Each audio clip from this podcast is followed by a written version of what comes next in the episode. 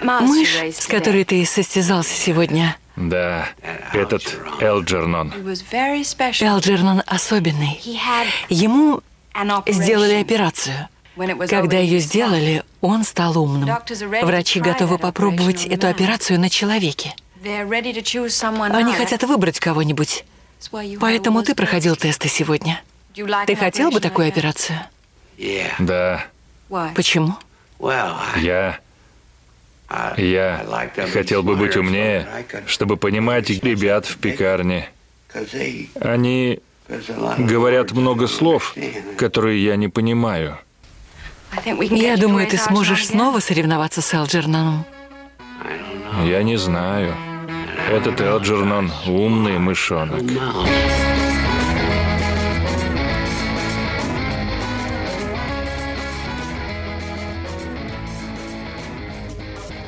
Всем привет, это подкаст «Деньги, Джоули, драконы». Здравствуйте. Здравствуйте, Никита. Здравствуйте, Алан. А у нас, по-моему, на очереди вторая книга, о которой мы бы хотели поговорить. Если не ошибаюсь, первая и единственная пока была о Зеленом рыцаре, а до этого был, в принципе, разговор о Вархаммере, но скорее о явлении, который связан там с играми. Был Лавкрафт, про который, ну, писатель, мы говорили про него, про его э, стиль про особенности произведения, а сейчас непосредственно о книге. Я же ничего не путаю, это что У нас были, был разговор, о, собственно, о фильме и связанных с ним книгах, когда мы говорили о Гамлете. В общем, а, тоже. ну да, да, считается. Вот, и у нас был разговор, были разговоры о книгах, связанных с э, трейдингом, с финансами, то есть со всякими такими вещами. Чё, черный а, лебедь. черный точнее. лебедь, нет, а да? Черный лебедь Насима Талеба мы обсуждали. Да. И, только, мы, только... и мы обсуждали бедного богатого папу. Ой, боже мой, слушай, я оказывается... Ты забываешь, да, ты забываешь. Ну, да много читаю, оказывается, ты, да. Ты, ты, ты засиживаешься допоздна в библиотеке, да. Э, То есть ну, у нас прям по- подкаст про книги У нас подкаст про книги, да. Э, тебе тоже пора обзавестись уже очками э, в роговой оправе, такими в пол лица красивыми. Но только чтобы... Только чтобы снимать их почаще и душку да, в руку, да. во рту держать. Да, ну, чтобы умнее казаться. Ну, я этим постоянно пользуюсь, да, ничего не получается. В общем, да, э, это, если не читать вот этих всех книг, то да, это действительно первая книга, которую мы обсуждаем. Вторая, вторая, да. Вот. Почему? Почему она? Ну, потому что, э, потому что я узнал, что ты ее послушал хотя бы отчасти, когда куда-то ехал там откуда-то куда-то из пункта А в пункт Б, и вроде как э, не то чтобы там какие-то положительные отзывы, но поскольку мы о ней заговорили, и, в общем, меня заинтересовало, я там до этого о ней слышал, но как-то не доходили руки у меня до нее. Я думаю, ну, почему бы нет, начал интересоваться какой-то начал свое исследование маленькое проводить, там буквально там со, со статьи в Википедии, как это всегда начинается. Любое, любое заслуживающее уважения исследование. Вот. Э, ну, я ну, вы же ученый, как-никак, ну, такой как, метод, как, такой как, подход. Как, как солидный ученый, да, да, да. Вот, и я понял, что есть, есть интерес в этой книге, да, действительно, потому что она входит там в сборники, э, ну, там, в списки всяких там лучших научно-фантастических романов и, и рассказов потому что есть рассказ, который превратился в полноценный роман через несколько лет. То есть, там, с разницей в 5-6 лет. В 59-м вышел рассказ, в 66-м вышла книга. Мы говорим о романе «Цветы для Элджернона» Дэниела Киза. А, роман удостоен престиж, как и рассказ, на, основании, на основе которого он написан был, в результате расширен, а, до которого был расширен рассказ стал лауреатом престижных премий в области фантастики литературной, э, премии Хьюга, премии Небюла. Вот, и поэтому я подумал, что ну такая история достаточно солидная, причем э, интересная именно по сюжету. В двух словах сюжет тоже там одним глазком взглянул, думаю, ну, наверное, будет любопытно. Так что вот, вот собственно, и все, все причины, по которым, по которым я счел нужным об этом романе поговорить, вообще его прочесть сначала. И роман меня, конечно, э, не то что прям сразил насмерть, но он заставил меня поволноваться, попереживать. И без преувеличения можно сказать, что он прям э, поглотил где-то на двое суток, прям поглотил меня э, с головой. Автор очень мастерски справился с задачей, я считаю, он позволил окунуться в жизнь э, главного героя и буквально используя вид от первого лица и рассказ от первого лица. Вообще роман это скорее список заметок, которые пишет главный герой. То есть это его отчеты, которые собраны в, в общую книжку. Это такой своего рода эпистолярный роман, роман в письмах. Вот, э, как, как в былые времена говорили, называли такие романы. В общем, все э, вещи, которые, все, что происходит, все детали сюжета, все, что разворачивается в романе, мы видим через призму восприятия самого героя. Ну, значит, почему цветы для Элджернона? Что за Элджернон? Элджернон это э, так звали лабораторную мышь, сразу скажу. А почему Элджернон? Э, потому что почему-то автору показалось, что это красивое имя для подопытной мыши. Элджернон Чарль а, Свинберн – английский э, поэт конца 19 века. Вот. Э, это так. Кры крысу в честь поэта назвал. Да, к, слову, к слову сказать. Но это была не просто крыса, а одаренная крыса, на которой провели эксперимент для того, чтобы повысить ее э, интеллектуальный уровень. Тогда она не одаренная, тогда она награжденная. Вознагражденная, да. А этот какая-то эпоха вообще, время, в которое это происходит действие? Собственно, весь роман, э, который был выпущен в середине, во второй половине уже, ну, все равно чуть-чуть позже, чем в середине 20 века, там, 59-м, как я сказал, уже рассказ, в 66-м роман. То есть, в принципе, он более-менее о середине 20 века и говорит, как я понимаю. Mm-hmm. То есть, все это разворачивается дело в, если я ничего не путаю, в Нью-Йорке, в окрестностях его, в Мне показалось, 66-м. я сейчас вот да, слушатели. А, ну все, да. Вот я, я просто саму книгу в аудиоформате слушал и не до конца. И мне тоже показалось, что речь идет о каких-то 60-х-70-х годах. Э, вот у меня не 70-х, именно 60-х. Я, да. я помню, что э, когда я эту книгу слушал, у меня складывалось такое, знаешь, вот четкое представление улочки, по которой ходит главный герой. Причем у меня вся картинка выглядела, ну вот, э, если представляешь какой-нибудь фильм про этот период, ну или, может быть, чуть раньше, и тебе говорят Нью-Йорк, я на него не смотрю сверху, на этот город, я не смотрю э, на него, э, как будто бы я стою на улице, а у меня ощущение, что я нахожусь да, на улице, но мой взгляд направлен не по ходу движения машин, а скорее перпендикулярно. Я смотрю на противоположную сторону, и вот у меня там лавка какая-то, магазинчик, домик. То есть вот как, как картину рисуют, вот в мультике какой-нибудь идет персонаж двухмерный такой в профиль. Вот. И, и дома просто сменяются на заднем плане. Вот у меня какая-то такая картинка фотографии, что ли, снимок э, этой книги тех времен. И вот атмосфера вся, которая из фильмов, там, с этими каменными лесенками где-то, либо наоборот, они вровень с э, тротуаром. Вот как-то навеивало. Я даже какие-то, мне, может быть, казалось, но я какие-то запахи чувствовал из этой книги, атмосферу, может, одежду не помню, но вот она довольно ярко мне вплеталась э, в, в представление. Так ли бы это было у вас, или, может быть, я слишком гипервпечатлительный? Ну, у меня ощущение такое, будто бы это скорее такие впечатления, они, может быть, возникли именно из-за того, в каком формате ты воспринимал а, информацию. Ну, кстати, Возможно, просто все за счет все это случилось за счет того, что ты в аудиоформате слушал. Озвучка что... еще конкретно. Может. Возможно, да, конкретная личность именно самого э, актера озвучания или там какого-то просто человека, который озвучил, я не знаю, там профессиональном каком переводе ты или в любительском это слушал, ну неважно.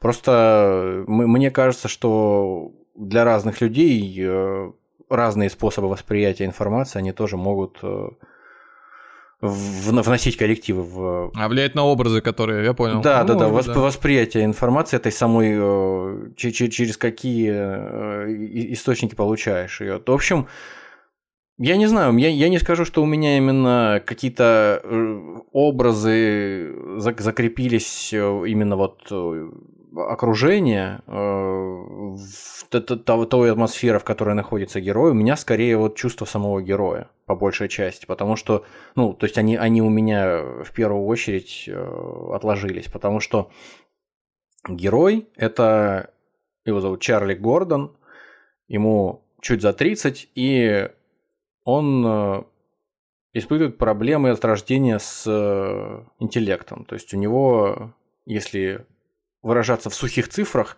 у него коэффициент интеллекта, если, как говорят в среднем по э, популяции, коэффициент интеллекта колеблется около где-то сотни, плюс-минус, от 85 до 110-115, вот, то у него что-то в районе 60, если не ошибаюсь. То есть он э, очень плох. То есть он с трудом вообще отдает себе отчет в том, где он находится, он не понимает, э, кто ему друг, кто враг, он не понимает, что над ним смеются, он не способен понять, э, что... То есть он, он в момент начала романа, как он потом выражается, он настолько глуп, что он даже не в состоянии понять, насколько он глуп.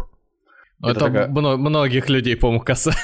Ну, это... Не Нет, ну почему? Это, это, в принципе, на каждом уровне восприятия действительности работает, потому что, ну, мне так кажется, потому что, чтобы понять, насколько ты э, там не сведущ в чем-то, нужно очень много узнать. Иначе ты просто окажешься в, в ловушке такого всезнания. Я закончил школу, мне больше ничего знать не нужно. Есть такие самодовольные невежды, которые, с которыми в жизни встречаешься, которые ничего не боятся, не, сти, не, не стесняются выражать свое там какое-то абсурдное совершенно суждение, выносить по какому-то вопросу, несмотря на то, что они ну, явно совершенно ничего об этом не понимают. Ничего совершенно не понимают, не разбираются. Вот. Но у Чарли вообще большая проблема с этим. Он э, совершенно на, на уровне какого-то пятилетнего ребенка э, до 33 лет дожил. Вот. И он работает в пекарне. Там самые mm-hmm. грязные, чер- черную работу грязную выполняет. Последние где-то лет, наверное, 16-17 он там работает. Потому что родители его из дома в свое время выгнали. Еще раз, сколько ему лет? Ему около 33. А, то есть он, он прям пол жизни буквально проработал. Там. Да, он пол жизни буквально проработал. Буквально его родители сначала не верили в то, что он прям настолько плох. Потом у них родилась дочка, и они его просто мать, точнее, и заставила и, его. И, и даже не, не стали верить, а просто ну, иди ему там, уже было, да. сходи. Не, не, они его отправили в какое-то учреждение для подобных детей, да. Но его брат отца, дядюшка, помог ему устроиться на эту пекарню и пообещал отцу, что у него всегда будет э, копейка в кармане, и он за ним присмотрит. В общем, вот он выполняет добросовестно свою задачу где-то уже вот последние 16 э, лет, 17 лет. У главного героя некая, ну, по словам профессоров, которые в дальнейшем об этом рассказывали, разновидность фенилкетонурии. Такая вот э, болезнь, которая связана с нарушением обмена веществ, будем так говорить. И за, за счет этого у больных может наблюдаться, могут наблюдаться признаки олигофрении, отставания в физическом развитии и всякие остальные вещи тоже. А, но в сторону научные всякие диагнозы. А, в общем, почему, почему так? Почему именно эта тема, почему именно э, вот э, такая история? Сам автор, э, оказывается, учился на медика и работал в дальнейшем преподавателем в школе для трудных детей, для детей, ну, точнее не трудных детей, а детей с задержкой в развитии. И, в общем, mm-hmm. ему подобные мысли, подобные тем, которые, э, которые он развивает в романе, они ему пришли в голову не просто так. Вот. И, в общем, История состоит в том, что параллельно с, э, основная состоит в том, что параллельно с работой на этой пекарне, параллельно с своей э, странной такой вот жизнью, жизнью достаточно достаточно э, туманной, потому что молодой человек даже себе порой э, не отдает отчет, где он находится, сколько времени прошло, то есть он в каком-то тумане вот постоянно пребывает. У него очень большие проблемы с памятью, то есть у него память о прошлом вообще как будто бы отсечена. И у него э, ощущения, какие-то воспоминания присутствуют только на очень коротком диапазоне времени. А, он то есть же... у него даже опыт, получается, никакой не накапливается. Ну, у него накапливается некий опыт, но о своем детстве, например, он ничего не может вспомнить. У него настолько какие-то абстракции э, существуют, настолько абстрактные образы, что он практически вырван из контекста собственной жизни, окружающей действительности, и вот он не, не в состоянии осмысливать ее так, как это делают ну, обыкновенные совершенно люди. Он параллельно с работой в пекарне посещает, э, посещает школу для умственно отсталых взрослых при университете Бекмана. Этот э, центр, э, в нем преподает, значит, ему собственно, дисциплины, какие-то базовые, чтение, письмо, счет, э, его преподавательница, и она в тот момент, когда происходит, появляется запрос на кандидатов на экспериментальную операцию по улучшению интеллекта, она предлагает людям, которые должны эту операцию проводить, кандидатуру Чарли Гордона. Потому что среди всех остальных детей он, э, ну то есть детей, э, взрослых, которые на самом деле внутри дети до сих пор э, по уровню своего развития, он среди всех остальных ее подопечных в учреждении образовательном, там самый целеустремленный, как это ни было странно. Он стремится стать э, умнее, он стремится выучиться читать, несмотря на то, что у него это очень сложно получается, он практически не умеет читать, насколько я понимаю. Вот, и она считает, что это хороший задаток, э, хороший прицел на будущее и рекомендует его. В результате он э, проходит операцию и операция заключается в каких-то манипуляциях на мозге, там не уточняется, там э, эта операция состоит в том, абстрактно так, она состоит в том, что какие-то деградировавшие участки его мозга вырезают, удаляют, э, пересаживают участки мозга от донора, насколько я понял, и дополнительно еще э, какие-то дополнительные инъекции веществ делают. В общем, одним словом, замысловатая операция, сложная. Никто, по всей видимости, не был на 100% уверен в успехе, в том, что он там выживет даже, или в том, что он я, э, э, якобы там поумнеет, но, тем не менее, операцию ему провели. А, перед этим с ним проводят всевозможные тесты, более-менее стандартные, довольно известный а, большинству, наверное, слушателей. Где тест. же все это время Элжернон? Да, да, да, да, да, здесь, здесь рядом. Тест Роршаха проходит, проходит э, тематическое перцептивное тестирование.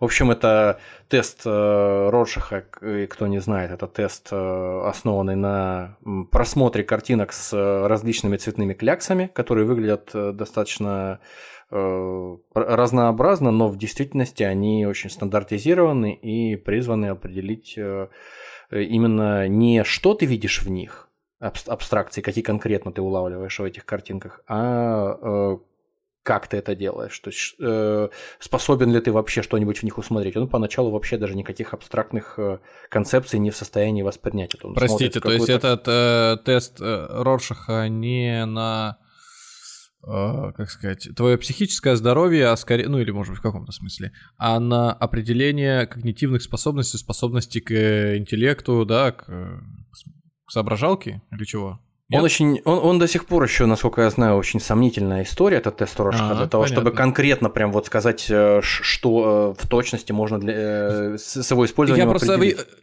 я просто, знаешь, как его всегда воспринимал? Вот, э, ну, наверное, все видели плюс-минус какую-то кляксу на бумаге, которую показывают, может быть, в фильме или там в мультике даже. Говорят, вот что, что, что вы здесь видите? И там главный герой, или неважно какой это герой, говорит, а, я здесь вижу, как по лужайке бежит девочка с воздушным змеем, и к ней там на большой скорости всадник, например, скачет на белом коне. И человек такой смотрит, типа, да ты сумасшедший, мол. Или наоборот, он говорит, ага, значит, ваше будущее или там вы больше склонны к чему-то. То есть это вообще никакая, никакой связи не имеет. Здесь конкретно на, как сказать, на делается вывод о том, способен ли человек каким-то образом из кусочков этой картинки составлять э, некое, что некие образы, да? Ну, это, э, опять же, я как не специалист могу э, только свое представление приблизительное э, сейчас озвучить о том, что в данном случае, в случае Чарли, этот тест должен был показать постепенно с улучшением его способностей, которое должно было произойти, он должен был начать показывать, э, как эти способности меняются. Способности к э, восприятию абстракций, способности к тому, на что способны, в общем-то, большинство людей, к каким-то фантазиям. И к нелинейному восприятию действительности. То есть э, ложка не только ложка или там какая-нибудь тень на стене, это не только тень на стене, а это еще и потенциально, если там присмотреться, соображать, на, на воображать себе чего-нибудь, это может быть какой-нибудь зайчик там, это может быть какая-нибудь там бабочка, что-то такое.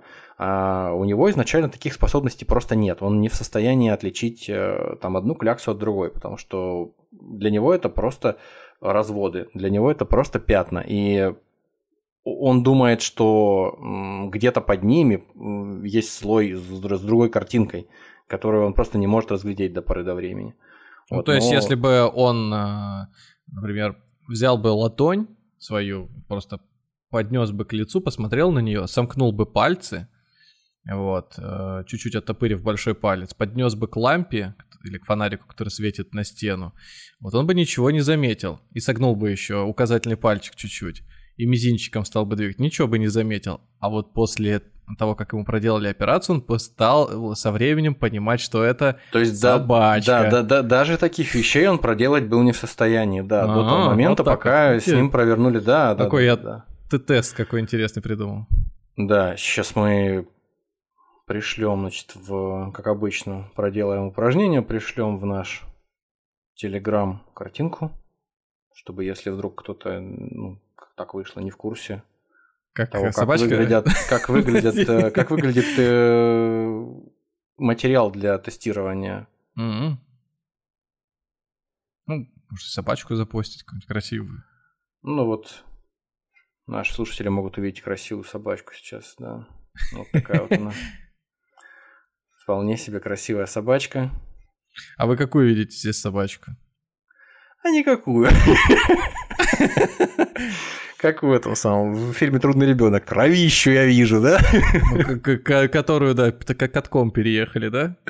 Да, собачка, которую переехали катком. Мы сильно много, много времени уделили э, тесту. В общем, с ним проводят стандартное тестирование. Ему при, предлагают э, ответить на вопрос, что он видит на картинке в тесте Роршаха. Ему предлагают э, посмотреть на картинки из тематического перцептивного тестирования, то есть картинки, на которых стоят люди э, в разных позах, что-то делают. Ему не, не нужно угадывать, что это за люди, ему нужно, э, или там не знаю, какого цвета на них одежда, ему нужно э, придумать, что с ними происходит, придумать истории, которые могут происходить на картинке, разворачиваться. Тоже для того, чтобы через посредством тех историй, которые, тех смыслов, которые он вкладывает в э, то, что происходит на картинках, понять, как функционирует его психика, то есть как, как, как она развивается. В общем-то, подобного рода вещи всякие с ним происходят, и когда он это описывает своим собственным э, стилем, это, конечно, очень болезненно читать поначалу. Кажется, как будто бы кто-то придуривается просто. То есть ошибки речевые, слова короткие, а, слова да, да, да. Э, испорченные, кривые, всевозможные. То есть человек э, выглядит даже не как ребенок, который учится говорить, а как человек, который просто кривляется. И, как я уже сказал, роман выглядит э, дневником, скорее его отчетом. Угу. И, соответственно, каждая глава это дата Э, и в, в каждую дату что-то происходит. Постепенно ты начинаешь наблюдать за тем, как он меняется. Это мне напомнило, честно говоря, это мне напомнило э, роман, который я уже неоднократно упоминал, один из любимых Умберто Эко «Баудалино». «Баудалино» – это крестьянский сын, итальянец, XII века, который обладает от рождения э, феноменальной способностью э, к языкам. Он даже не умеет читать, овладевает, если сейчас я не ошибаюсь, уж несколько лет назад читал, э, он э, начинает овладевать письмом и чтением, просто разглядывая закорючки в книге рукописной. То есть он даже не представляет, что это буковки что-то значат. Вот он, почему он ему достаточно даже просто на них посмотреть, чтобы концепцию понять, а в дальнейшем все э, еще сильнее, еще сильнее. Так, ну, конечно, это фантастическая история. Вот в дальнейшем все раскручивается еще интереснее. Он становится приемным сыном Фридриха Барбароссы, и, в общем, они с ним ездят, воюют по всей Италии, и когда он слышит какие-то диалекты местные, ему достаточно послушать их несколько минут, чтобы самому начать на них говорить. В общем, вот такая феноменальная способность к овладеванию языками. И когда Полиглот. начинается... Э, да, даже мягко сказано. И когда начинается э, роман, он начинается с того, что главный герой вот точно так же корябает какие-то непонятные слова, он как будто бы пытается, как ребенок маленький, вот он не знает, как склоняются слова, как они изменяются по падежам, и он пытается, как из пластилина, лепить из них что-то. И ты постепенно смотришь за тем, как у него буквально на глазах получаться начинает. Э, и все, и стиль его меняется буквально через пару э, страниц, через пару абзацев, через пару страниц его стиль уже кардинально меняется. Он уже превращается в какой-то такой более, более зрелый, более э, удобочитаемый а вот, стиль.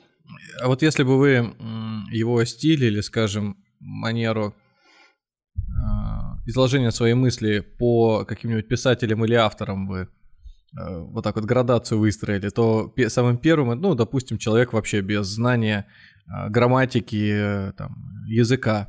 А вот, скажем, когда он более-менее по-человечески стал говорить, это, не знаю, там, Виктор Пели, может быть, чуть постарше. Ой, слушай, ну, учитывая, что там какой-нибудь Владимир Сорокин, э, большой специалист по тому, чтобы мимикрировать под разные стили разных авторов, я думаю, у него бы получилось. Или точно так же а, не будем брать Сорокина, будем брать повыше, будем брать Джеймса Джойса, который в своем Улисе, он, собственно, этим и занимается. Он упражняется в каждой главе, опять же, если не ошибаюсь, тоже очень давно читал, в каждой главе у него разный стиль, то есть э, где-то э, на старославянском приходится писать, Э, переводчику для того, что, естественно, я читал не в оригинале, к сожалению. Приходится переводчику писать на старославянском для того, чтобы показать, что он пишет, э, автор пишет на э, архаичном староанглийском языке. Потом стиль меняется на какой-то уже стиль конца 19 века, такой вычурный э, стиль э, каких-то серьезных классических романов, а потом постепенно он становится, ну, там, в какие-то моменты он становится более, что ли, небрежным и повседневным.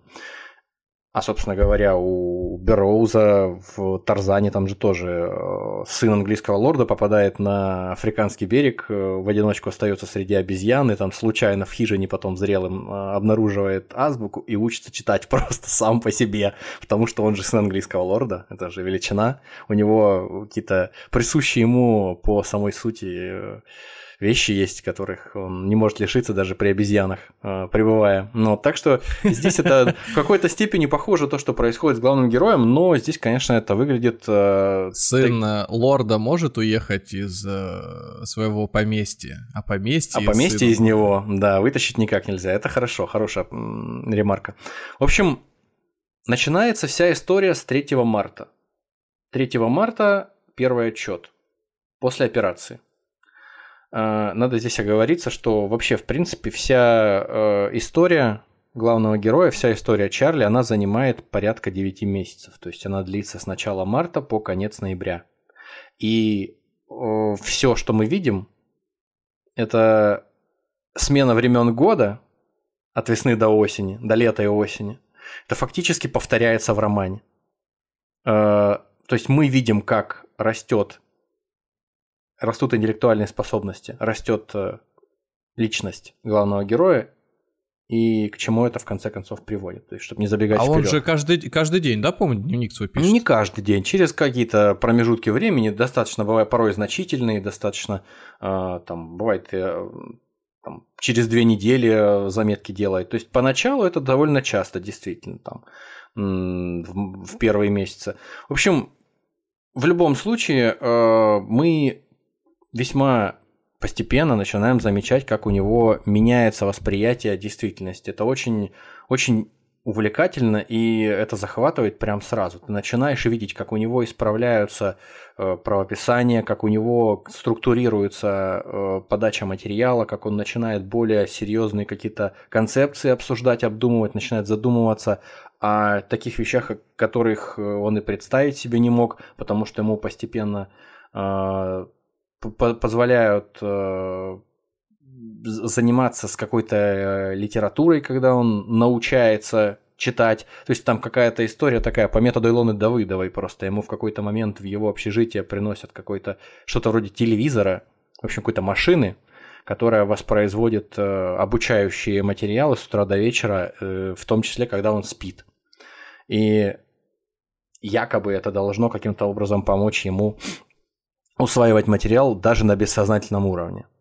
То есть э, автор э, сам проходил обучение в университете, учился на медика, и у него там был э, какой-то момент раздел психоанализа, поэтому он, может быть, каким-то образом это прикрутил к э, роману. То есть, э, насколько мне известно, метод Илоны Давыдовой, тот самый, он не работает. Ну или работает совсем в ничтожных каких-то процентах, но превратить Олега Френа в гения вряд ли может. Но кто я такой, собственно говоря? Я когда-то слушал на ночь лекции, по-моему, Сапольского, и могу точно сказать, что это никак не работает. по-моему, еще лекции... Э, боже мой, вылетел. Карла Сагана тоже не работает. Там э, врубаешь часов на 10, и единственное, что оттуда выносишь, это то, что по ночам ты просыпаешься от каких-то отдельных реплик, там, еще перевод какой-нибудь, э, тоже бубнящий, и, ну, отдельные фразы, которые более-менее ложатся у тебя. Космос, Прекрасен. Да, 10 часов лекцию слушать это хорошо. Просто результат. То есть это, это не работает. А ну, когда ты на ночь включаешь себе, конечно, это ерунда. Не, ну вот мы говорим про методы всякие, там, Илон Давыдова и прочее. Ну да, Илон да, Давыдова, да. извините. Я, кстати, э, помню, что у меня была какая-то... Ну да, короче, это была в виде книжки, такая коробка. Она открывалась как книжка с толстый, ну, она, она шириной, не знаю, там сантиметров 7, наверное, была. Угу. Вот она открывается как книга, у нее такие бока еще плотные, широкие, вот. И слева там, по-моему, лежали как раз учебники, а справа в емкости такие впуклые, выпуклые, не впуклые, э, вставлены кассеты. Не помню, в коробках и без коробок. Короче, такая подача была классная, мол, ты учишь английский язык, или я не помню, что там было. Вставляешь эту кассету, по книжке еще пробегаешься, там урок первый, и вот на ночь, по-моему, там не было. такой, кстати, наверное, и сейчас есть какие-то подобные еще. Мне почему-то помнится, что там такая была история, в том числе, среди прочих там методов вот, э, изучения иностранных языков, в этой пресловутой Лоны Давыдовой, что там вот именно ночью ты э, да, изучаешь да, да, да, да, да. и спать ложишься. И вот на, на бессознательном уровне воспринимаешь информацию. Так или иначе. Илона не Илона, Давыдова не Давыдова. В общем... Э, Элжернона. Для господина Гордона, да, э, для него использовали такой способ, и он э, стал, в общем, действовать этот способ. Параллельно его заставляли соревноваться в лаборатории с лабораторной мышью, пресловутым, уже упомянутым Элджерноном. Вот это схватка века. Мышь, мышь тоже прошла э, изменения, сходные с его изменениями на своем мозге, и мышь стала э, более если не интеллектуальной, то стала лучше справляться с заданиями, которые ей давали до этого. Как Простите, то. это именно мышь, а не крыса? Лабораторная мышь, да, а, белая. понятно. Белая. Ну, вот. красная и, Ну, как я понимаю, да. И она стала Только быстрее... у нее этот мозг, да, как вот в этих картинках, она едет на нем Она едет на велосипеде, сделанном из мозга, да. Точно. И мышь все успешнее и успешнее стала проходить задачи, такие как про прохождение лабиринта, например. Для того, чтобы найти кусочек там еды в конце лабиринта, лабиринт все сложнее, лабиринт каждый раз меняют, э, с, э, меняют конфигурацию стенок этого лабиринта, вверху сеточка натянута для того, чтобы она не могла перепрыгивать через mm-hmm. барьеры. И мышь каждый раз все активнее и активнее преодолевает эти преграды, несмотря на то, что они меняются каждый раз и они непредсказуемы.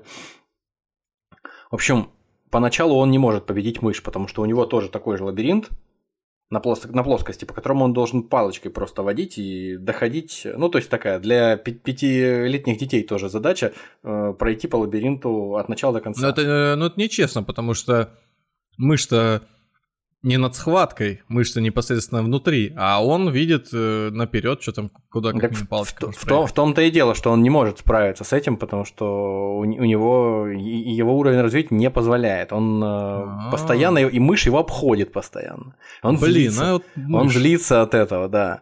Вот этот самый Элджернон, он очень злится, а потом постепенно, через там несколько дней, там через несколько недель, он уже начинает осознавать, что мышь он побеждает. И в какой-то момент ему уже не нужно с ней соревноваться, потому что она ему уже не соперник. То есть он уже перешагивает этот уровень, когда он, ну, достаточно быстро, в общем, перешагивает уровень, когда действительно ему есть смысл вот в, в таких соревнованиях участвовать. То, что рассказывают о его, ну, то есть он начинает постепенно вспоминать его память, в том числе и долговременная, каким-то образом какие-то блоки, видимо, разблокируются там, не знаю, в, в мозге. А, и, опять же, это же фантастика, как это происходит в действительности там а, у различных больных там с, с дефектами а, когнитивными я, я не могу сказать, но, в общем, у него каким-то образом начинает открываться память о прошлом разблокироваться. И он начинает вспоминать о том, как с ним обращались его родные, как мама его пыталась переучить. Она, ей казалось, что он просто ленивый, и он не хочет работать, он не хочет учиться, в смысле. И она пыталась его там э, ремня ему давать, кричать на него. То есть э, ей казалось, что все врут, что на самом деле он правильный, хороший мальчик, просто, ну, то есть умный, как и все, просто ленивый. Но с возрастом, там уже где-то годам к 10-11, стало понятно, что ну, любому кроме нее, стало понятно, что э, дело не в умении, дело не в том, что он ленивый или старательный, он просто не в состоянии освоить программу, которую общеобразовательные там, учреждения предоставляют для детей его возраста. И в какие-то моменты э, напоминало все, что происходило у него с матерью и с отцом, все, все что творилось там, потому что у него недержание э, мочи было, у него, в общем, целый, целый букет просто всех возможных недостатков. Э, особенно на фоне его сестры младшей, которая родилась без этих недостатков и нормально развивалась, стандартно. Вот. Э, это мне все напомнило историю из э, «Красного дракона», из э, романа, соответственно, Томаса Харриса, когда зубная фея, маньяк-убийца Фрэнсис Делархайт вспоминал в своем детстве собственной бабушкой, с которой он жил. У него было тоже там дефекты, заячья губа, какие-то еще там недостатки. И, в общем, бабушка... Бабушка над... его поддерживала, называла его Ба... там... Бабушка по-всякому его поддерживала, да, и когда он пускал в штанишки, э, она обещала отрезать ему э, пипирку ножницами, угу. если он еще раз это сделает. В общем, такими всякими вещами, э, такими всякими фра фразами его поддерживала как могла. То есть Но примерно... вырастила достойного внука Вырастила человека, достойного члена общества. Да, да. да. Вот, точно так же примерно это выглядело и со стороны родителей, э, вернее, со стороны э, самого Чарли. Э, это про просто ужасно наблюдать было, конечно, с, э, с, с позиции его этих вот воспоминаний. Однако, к концу мая э, преодолевает всех э, своих этих э, коллег в пекарне, в которой он до этого работал, просто полы мыл, там какие-то мешки с мукой таскал, они над ним издевались все. Причем они издевались, да, да, страшно. Да, да, да. До него доходит наконец-то, он наконец начинает осознавать. Вот, вот этот момент он как раз и говорит, что я был настолько глуп, что я даже не мог понять, насколько я глуп раньше. Потому что он считал их своими друзьями. Они смеялись, и он смеялся вместе с ними. Он хотел им угодить, чтобы все смеялись, чтобы всем было весело. Вот. Хотя они его там пихали, толкали, обманывали, э, издевались над ним э, при, в присутствии девушки, которая там тоже, или девушек, которые тоже работали в пекарне. В общем, вели себя как свиньи, за счет него поднимали свою самооценку. Они были обычными, совершенно среднестатистическими э, работягами, и звезд с неба не хватали. Но на его фоне они выглядели, конечно, гениями просто. Вот, а в какой-то момент он пришел, и они ему что-то такое предложение сделали, ну, поработай на тестомешалке, там uh-huh. что-то такое. А он взял и управился с ней, потому что он до этого видел, как работает человек, который на ней работал, но заболел. И они в шоке были от того, что случилось, потому что он, когда уходил на операцию, его не было там что-то как несколько недель. Он не говорил, ему сказано было никому не рассказывать о том, что с ним приключилось первое правило клуба. Вот, и они не знали, они просто видели, что у него была операция, они думали, что он заболел, вылечился, все, и пришел. И он начал умнеть на глазах. А этот, слушай, а, огромный шрам на голове никого. Я не знаю, но им было не вдомек, им было не вдомек, что это было носи вот эту шапку А, не снимай тоже, и там какая-нибудь кепка, лаборатория я тоже доктора... Об этом... Я... Кос... Да, это... да, да, да, да, Остров доктора Мора, да, да, да. да. Франкенштейна, да. Вот, собственно, да, я, я, я тоже об этом думал, что какая-то это в этом смысле история странная. А вот этот шрам у тебя на голове откуда? Я неудачно высморкался. Да, действительно. Или, или там сорвал заусенец на пальце, да? Неудачно. Да, да, да, да, Как это показывает, всю шкуру спускаешь себя. А, а так как э, они тоже были не особенно умные ребята, ну, наверное, так оно и было. Да, и для того, чтобы проиллюстрировать то, что происходило в процессе становления с э, главным героем, вот еще одна картинка. Это он, э, собственно, проходит простой лабиринт, который был аналогичен тому, что было предоставлено мыши. Но, судя по лицу героя, это, в общем, э, картинка, фото фотография из э, фильма, который снят был mm. по э, роману, который называется просто «Чарли», по-моему. Вот, и с, с видимым усилием он смотрит на то, как ему проходить э, этот тест, как ему проходить этот лабиринт. Но все, все позади, как мы знаем теперь уже. И он справляется, в общем, в своей пекарне. Причем он не просто справляется с этой тестомешалкой, он даже ее э, каким-то образом рационализирует. То есть он там как-то ее дорабатывает, чтобы она более эффективно работала. После этого все начинают его избегать. То есть э, они его сначала презирали как ничтожество и воспринимали его как э, неравного себе. Они теперь начинают его ненавидеть. То есть они не было момента, чтобы окружающие относились к нему по-человечески. Не было чтобы такого момента, чтобы они воспринимали его как одного из них. Он сначала был презираем, а теперь он ненавидим, потому что он э, лучше, чем они. И они не понимают, что произошло. Они не понимают, что случилось, да. Они видят явно, что он меняется на глазах, но каким образом он меняется, они не понимают, потому что он ничего им не рассказывает. Ну, наверное, чтобы разобраться в этом, надо им воспользоваться старым методом, вывести его на улицу и хорошенько избить. Ну, они э, не, не просто так, видимо, этого не делают. Он тоже довольно там крепкий парень, и э, не, не просто так он занимается тяжелой работой. Сколько лет, там, 16 лет занимается тяжелой работой, таскает эти мешки, то есть он физически трудится, и я не думаю, что это, это решение проблемы. У него причем начальник... Они ему этого... говорят, вот я бы тебя этот, поборол, ты не качался, да? Нет, дело, дело даже не в том. Ну, просто начальник этой пекарни, это ж э, дядюшки его друг лучший, поэтому все это дело, в общем, так, так не решается. Они просто перестали э, с ним поддерживать какие-то, какие бы то ни было отношения. Тем временем, тем временем у него постепенно э, IQ растет э, семимильными шагами. То есть он не просто э, читает книги, ему не просто становится интересно, а он начинает поглощать целые области знаний, которые до этого э, не то что ему были недоступны, он даже не знал об их существовании. То есть он э, не только начинает интересоваться новыми вещами, у него скорость восприятия информации растет он буквально а, вот это вот самое пресловутое скорочтение, о котором многие рассказывают, специалисты, которые там по 340, э, по 365 книг в, в, в неделю читают, вот, э, у него там примерно так это все идет. У него книга не читается, а пролистывается. И он ее э, воспринимает так, как другие люди при условии, что они вдумчиво, внимательно над ней сидят. В общем, где-то с начала марта до середины июня его IQ от там 60-70 добегает где-то почти до 200. То есть, э, то есть э, что-то в районе 185. Он э, до того доходит, что он сам осознает, я на самом верху нахожусь. То есть он начинает осваивать там языки, Буквально вот он начинает э, сам учить и осваивать их, то есть какие-то там хинди, японский, там что-то. Он mm начинает читать научные статьи по э, своей собственной проблеме. Он начинает э, осваивать материалы, которые не способны освоить э, профессор Немур и доктор Штраус. То есть это те два человека, которые провели над ним операцию, которые ведут это исследование. И он задает им какие-то вопросы и понимает, что они не знают того, что знает он.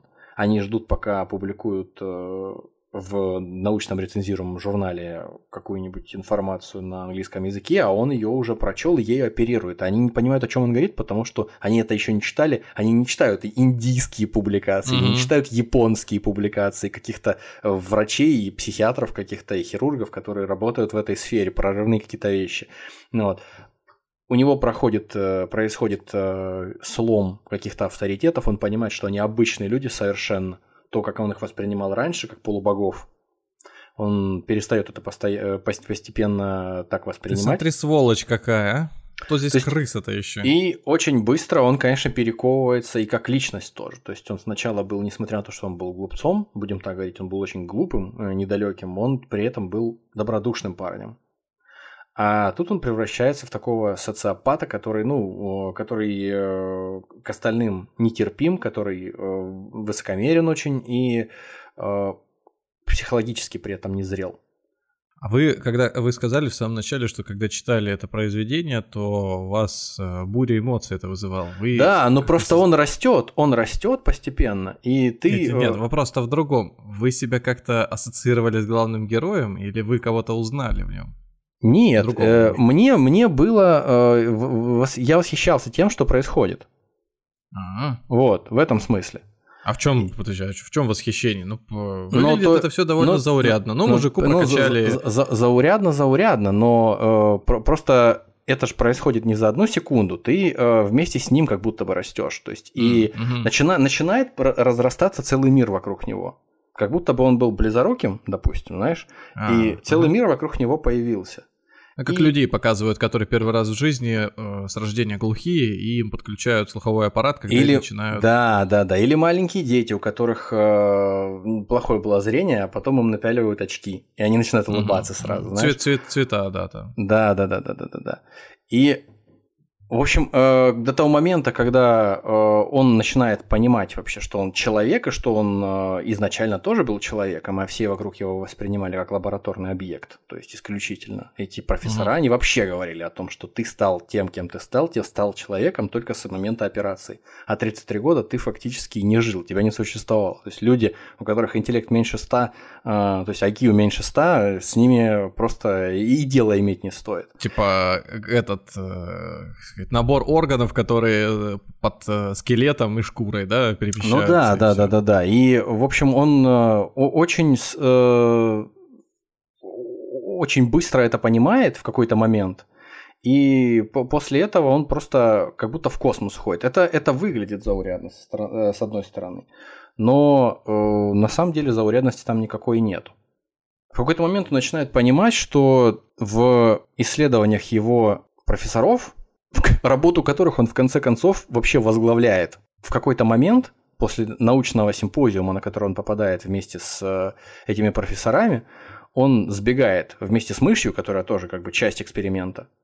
Э, он э, убегает, и через какое-то время он значит, выходит напрямую на дирекцию учреждения этого университета исследовательского, и они его берут отдельным сотрудникам. Несмотря на то, что у него нет ученой степени, он говорит с ними о, о тех вещах, которые изучают, э, по идее, его ведущие эти профессора, и сотрудники университета понимают, что, в общем, даже он не на одном уровне даже с ними, а начинают буквально записывать за ним. Вот, и в какой-то момент э, он понимает, что в выкладке профессоров закралась, то есть Немура и Штрауса, закралась э, ошибка, что они слишком рано решили э, проводить вот эти вот исследования на нем. Точнее, прошу прощения. Что в их исслед... Э, он понимает, что в их исследовании закралась ошибка, и что они слишком рано решили предъявить его научному сообществу и отчитаться, мол, мы вот такие молодцы, все у нас классно. Угу. Мы превратили Олега Френа в полубога за 4 месяца по тому, что происходит с э, Элджерноном, по тому, как он начинает э, взаимодействовать со своим этим вольером, со своим этим э, значит, э, полигоном, лабиринтом, по тому, как он проходит сам тесты, он, Чарли начинает понимать, что ну, в общем, это было предсказуемо, об этом и разговоры велись, что откат может произойти, может произойти деградация после старта такого стремительного. Э, при этом до конца никому не верилось. Всем казалось, что раз так долго это все держится, то есть, по всей видимости, возможно, у них были еще какие-то опыты до этого. Возможно, потому что его в какой-то момент приводят в лабораторию, и там есть печь, в которой сжигают лабораторных животных. И mm-hmm. не факт, что они не использовали там в лаборатории находятся и там собаки, обезьяны всякие. Вот. я не думаю, что там только на одной вот этой мыши, на одном элджерноне эти опыты проводили. У меня с самого начала и, и я, пом... я же книжку, не помню, сказал или нет, что так до конца и не дошел. Я бросил, по-моему, на моменте, когда он уже довольно умным стал. Довольно далеко продвинулся, да? Да. И мне не давал покоя Чего книга в честь крыс-то, этой мыши-то названа. Вот ее и в твоем э, повествовании она встретилась всего один раз, сейчас вот второй. Она там какую-то роль еще сыграет, как ружье? Дело в том, что главный герой постоянно с этой мышью себя ассоциирует, потому что к нему относятся точно так же, как к этой мыши, несмотря на то, что с ним приходится считаться с какого-то момента, с ним приходится разговаривать, ему приходится все объяснять, хотя Он это... это эксперимент. Это эксперимент, и он это экспериментальный образец, точно так же, как mm-hmm. мышь. И он в какой-то момент, он просто э, по-дружески с этой мышью обращается, он ее с собой забирает, удирает с этого симпозиума, у него какие-то деньги mm. ему платили. Вот. То есть он фактически э, солидарность с ней испытывает. И он до какого-то момента, пока действительно не поумнел по-настоящему, он э, буквально смотрел, как относятся к мыши, как относятся к нему. Ну, то есть это самое примитивное, что можно сделать. Вот, и он на этом основании сделал выводы, что они его за человека не считают, эти профессора. И не считали, mm-hmm. и не считают. То есть ты должен в ножки нам кланяться за то, что мы с тобой сделали. И поэтому будь добр. Будь добр соответствовать. Вот. И, в общем, он удирает, возвращается из э, этого, с этого симпозиума, никому не говорит, где он находится, снимает квартиру и живет с, э, значит, с этой мышью. Э, он просто... Почему пронимает эта история? Потому что человек, который э, проживает всю жизнь, как будто бы он вообще и не жил, и в какой-то момент прозревает, и для него этот весь мир открывается, и в какой-то момент, это ж, э, там же еще момент, э, связанный с тем, что э, его учительница, преподавательница в этой школе, он ее не воспринимает как женщину до какого-то момента, а потом он, э, с него эта пелена тоже спадает. То есть у него, видимо, по какой-то причине, э, за счет того, что у него эта олигофрения просто подавляет вообще какие-то катастрофические объемы его э, функций, у него даже либидо отсутствует. То есть он не способен mm-hmm. э, никаким образом воспринимать там э, противоположный пол. А он же с ней, по-моему, там как-то знакомится, да? Даже да, да, да, да. Она, она, она понимает, что это все неправильно, что с лабораторным экспериментом, с лабораторным экспонатом не, не нужно ходить на свидание, потому что этот человек, он э, фактически, он вчера родился. То есть он не существовал, он вчера родился. И, естественно, он э, лютые какие-то испытывает э, взрывы гормонов, лютые испытывает какие-то вещи, которые просто э, его... А, да, и параллельно с тем, что он испытывает какую-то робость там и стеснение, он параллельно с этим еще испытывает некое раздвоение личности. Как будто бы происходит расщепление его сознания, тот старый Чарли и вот этот вот новый Чарли, который Э, совсем уже другой интеллект имеет, совсем другие возможности имеет, он как будто бы один другому мешает развиваться. Один другому мешает э, там двигаться вперед, строить свои отношения с людьми, в том числе и с этой преподавательницей своей, и с э, остальными людьми. Он прорывается наружу, когда э, Чарли переберет лишнего, он обычно не пьет, но когда он там, были моменты, когда он что-то выпивает, это превращает э, его опять в этого старого Чарли. То есть он лезет наружу, начинает разговаривать так, как будто бы он пятилетний ребенок опять. Вот. И вот эти вот падения и взлеты э, эмоциональные, эти э, попытки стать человеком, которым он никогда не был, это, знаешь, своего рода своего рода как в фильме с э, Томом Хэнксом «Большой». Помнишь, такой фильм был? Мальчик, который в один момент проснулся э, взрослым дядькой в, в, в один день или в одну ночь. И он сначала просто был каким-то там десятилетним пацаном, а тут он просыпается 35-летним или 40-летним мужиком. И он mm-hmm. пытается внезапно начать жить как взрослый. Фильм называется «Большой». Ну, вот. Не, я, не, я, не, я не видел. В какой-то степени мне еще этот фильм напоминает. Мне вообще много всяких ассоциаций возникло, э, но, пожалуй, я от этих ассоциаций сейчас на, на секундочку отойду, дойду до конца все-таки. Я, как всегда, к сожалению, слишком увлекся сюжетом. В общем, по большому счету сюжет э, доходит до роковой точки, когда главный герой осознает, что ему, как и этой мыши, отведено какое-то время незначительное, и он начнет опять деградировать, вполне возможно, что он уйдет э, еще ниже в, в пучину э, безумия какого-то и отсутствия сейчас какого-то бы то ни было соображения, чем э, он на- начинал. То есть он станет еще глупее, он вообще перестанет, возможно, что бы то ни было осознавать. И это постепенно происходить начинает. И это такая депрессия жуткая. То есть э, это преподавательница его Элис или Алиса, как хотите. Она приходит к нему какое-то время в эту квартиру. Э, то есть э, он, он все, все, все больше осознает, что неотвратимые изменения происходят с ним. Он начинает все более примитивные концепции быть способным воспринимать. Он там швыряется книгами какими-то по квартире, которые он не способен уже понять.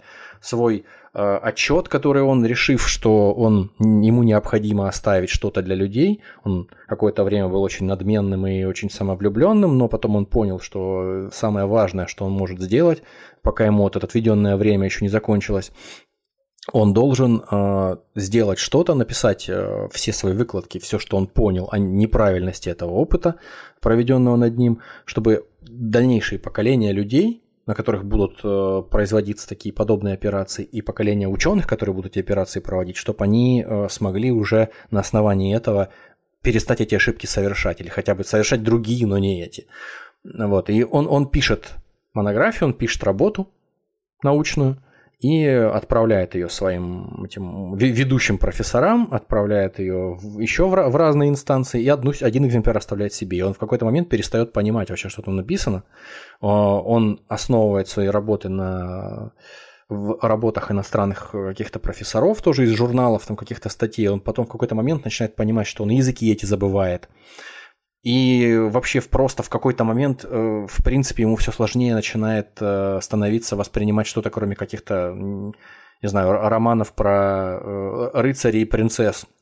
Это ужасно. Ты просто вместе с ним рушишься, а, а это ужас для любого человека, который хотя бы раз об этом задумывался. То есть ты задумывался когда-нибудь о том, что такое там, деменция старческая, как это вообще происходит? Задумывался. Я тоже задумывался, но не всерьез никогда. А здесь до такой степени э, мастерски, как мне кажется, это было показано, что это ужас просто чистейший тебя охватывает. Вместе с тем э, ты понимаешь, что это было неизбежно, что это. А я, тебя, я тебе расскажу жанра. ситуацию. Э, я совсем недавно, по-моему, неделю-две, наверное, назад э, пошел купить э, кофе.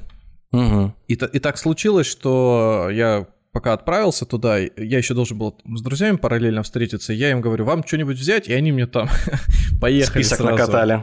Да-да-да, этот, курьерская служба поехала. Значит, там, возьми нам какие-нибудь вкусные булочки, там, женским голосом это. Mm-hmm. Потом возьми такой-то кофе, секой кофе. Я в голове, знаешь, там сахар, без сахара сразу. Я же не записывал нигде. Зачем? Позволяет пока еще. Да, да, да, да. Организм. Значит, это не нужно, не нужно, не нужно. Такой, все, прихожу, значит, в эту кофейню, э, там, девушка, она, эта девушка, которая там была, она еще подустала как будто бы, вот, и как-то я так игриво, сейчас, подождите, я там повспоминал, наверное, вот такой кофе, этот булочку, а там не очевидно еще было, какие взять, потому что вкусную булочку, как они мне сказали, это любая. Это широчайший диапазон. Да. И я говорю, ну давайте вот это. Там что-то ткнул пальцем. И э, она такая, хорошо, там сумма такая-то. Значит, вбивает ее в терминале, я прикладываю карточку, там что-то больше тысячи рублей получается. Угу. И ввожу пин-код и меня бам, и, и я не могу пин-код. вспомнить пин-код. Я один раз в жизни забывал пин-код, но потому что тогда я менял карты и, по-моему, придумал новый, сразу же как, как этот, разорвал бумажку, выкинул, вот, и забыл э, что-то, что там было написано. Ну, угу. такой нормально. А здесь пин-код, который ты регулярно вводишь, и я такой раз в ступор. Я цифры ввожу, и просто говорю, я не помню. Я говорю, давайте я там перевод сделаю, еще что. Она говорит, ну, тогда я вам разобью, значит, напополам эту сумму, чтобы не пришлось вводить пин-код, когда ты картой проводишь. Ну, то есть меньше. Ну, я понял, да. Вот я говорю, хорошо, и сам, и в этот момент, когда я вводил этот пин-код, я ловлю себя вот здесь и сейчас на ощущении того, что шансов его вспомнить у меня никаких нет. И я, я, я с этим соглашаюсь, то есть я не паникую. Я понимаю, что следующий этап, если я сейчас начну больше вкручивать это в голове, какой же он все-таки, почему я его не помню, я сейчас, ну, могу растеряться как-то, ну, дальше с этой эмоцией идти в течение дня, и она меня приведет к тому, что я буду думать о том, что у меня, не знаю, там деменция какая-то развивается. И Хотя, возможно, она и развивается, никто не знает.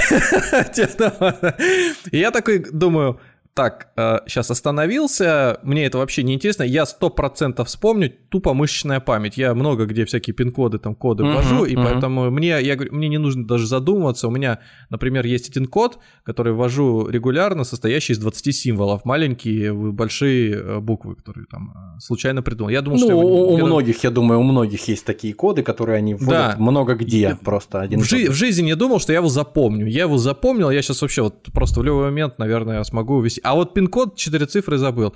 И я, короче, с этой вот без всякого страха заканчиваю и вспоминаю, и рассказываю эту историю на работе. И мой коллега говорит, я... Он даже не стал никак это ну, там, подтверждать или там в, а, а анализировать как-то, как да? Ана, да, анализировать. Он такой говорит, я тут тоже, значит, телефон забыл, вышел из машины, пошел домой, телефона нет, ключа нет, ввожу пин-код, от, от домофона, угу. ну не пин-код, а код от домофона, и угу. забываю его. Я просто стою, говорит, и я даже не могу вспомнить, какие там цифры, примерно что так, и все. И я стою, я, говорит, я не понимаю, что. Я там жену, говорит, э, спрашиваю, что вот Значит, э, извини, там, это покажется, может быть, странный вопрос, какой у нас код от домов. Ну, вот такое бывает, да. Нет, ну, а это бывает, это понятно, но фактически никто не знает, когда это начинается. А если копаться, будет. да, если, да, вот если копаться в этом и... А Тестирование если проходить. Да, а, тестирование, ну, надо, похоже, надо. Ну, во-первых, тестирование проходить, а во-вторых, ну да, мы до этого дойдем сейчас еще, когда доберемся до э, какой-то клинической картины. В общем, заканчивается история вся тем, что э, человек теряет способность вообще читать, кроме ладушки-ладушки, где были у бабушки, там какие-то вот такие вот э, фразочки, просто кни- детские книжки. И он понимает в какой-то момент, что если он не станет этого делать, даже этого, то он вообще э, не сможет сохранить даже способность продолжать читать уметь даже когда он уже просто начинает писать своими предыдущими каракулями, которые он писал в самом начале своего дневника, он даже в, в эти моменты у него что-то еще из старой жизни прорывается, но это происходит так молниеносно. То есть то, что происходило в самом начале романа, э, то есть когда он выходил на плато, так сказать, угу. э, интеллекта своего на, на, на, на максимум, это происходило гораздо плав, плавнее, чем то, что произошло потом. То есть это буквально, если не ошибаюсь, буквально вот за месяц совершенно. Все, все вот забывается буквально такими пластами все на свете. От, отсекается способность говорить на каком-то, на немецком языке, допустим. Вот читает статью, начинает и понимает, что он не понимает слов, а потом понимает, что он вообще язык забыл. Просто он не может говорить на этом языке больше и не сможет. Вот. И дефекты речи, примитивность речи, вот отрывочность мыслей, вообще воспоминания о том, каким образом он мог написать ту статью, которая лежит у него на столе, научную. То есть он понимает, что вроде как он написал ее. Но как он мог это сделать? Там он и даже отдельные слова, если и понимает какие-то отдельные, просто даже узнает, то он не в состоянии понять, э, как, что значит предложение. То есть там просто стена между двумя людьми, которые находятся сейчас э, вот один в э, этой монографии, а другой вот смотрит со стороны. Это ужасно совершенно. Это поражало просто и пронизывало до глубин души. Просто в какой-то момент, возможно, у меня было в детстве, я ношу очки, э, много лет, где-то с 10 лет. И... Райбен. 25, нет.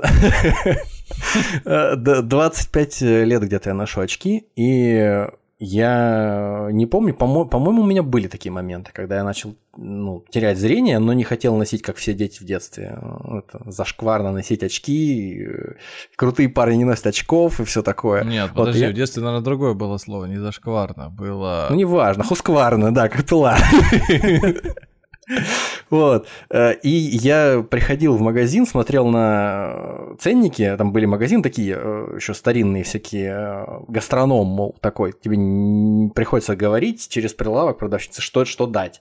Вот. Я не вижу я не вижу э, уже в тот момент, там, например, мне 12 лет, я не вижу совершенно ни хрена э, без очков э, ценник, который от меня находится ну, в полутора метрах от силы. И я не говорю этого, я начинаю щуриться, что-то там пытаться соврать туда-сюда, прикинуть примерно сколько стоит. И какой-то ужас охватывает начинает, что это произошло вот реально уже, я просто больше не могу.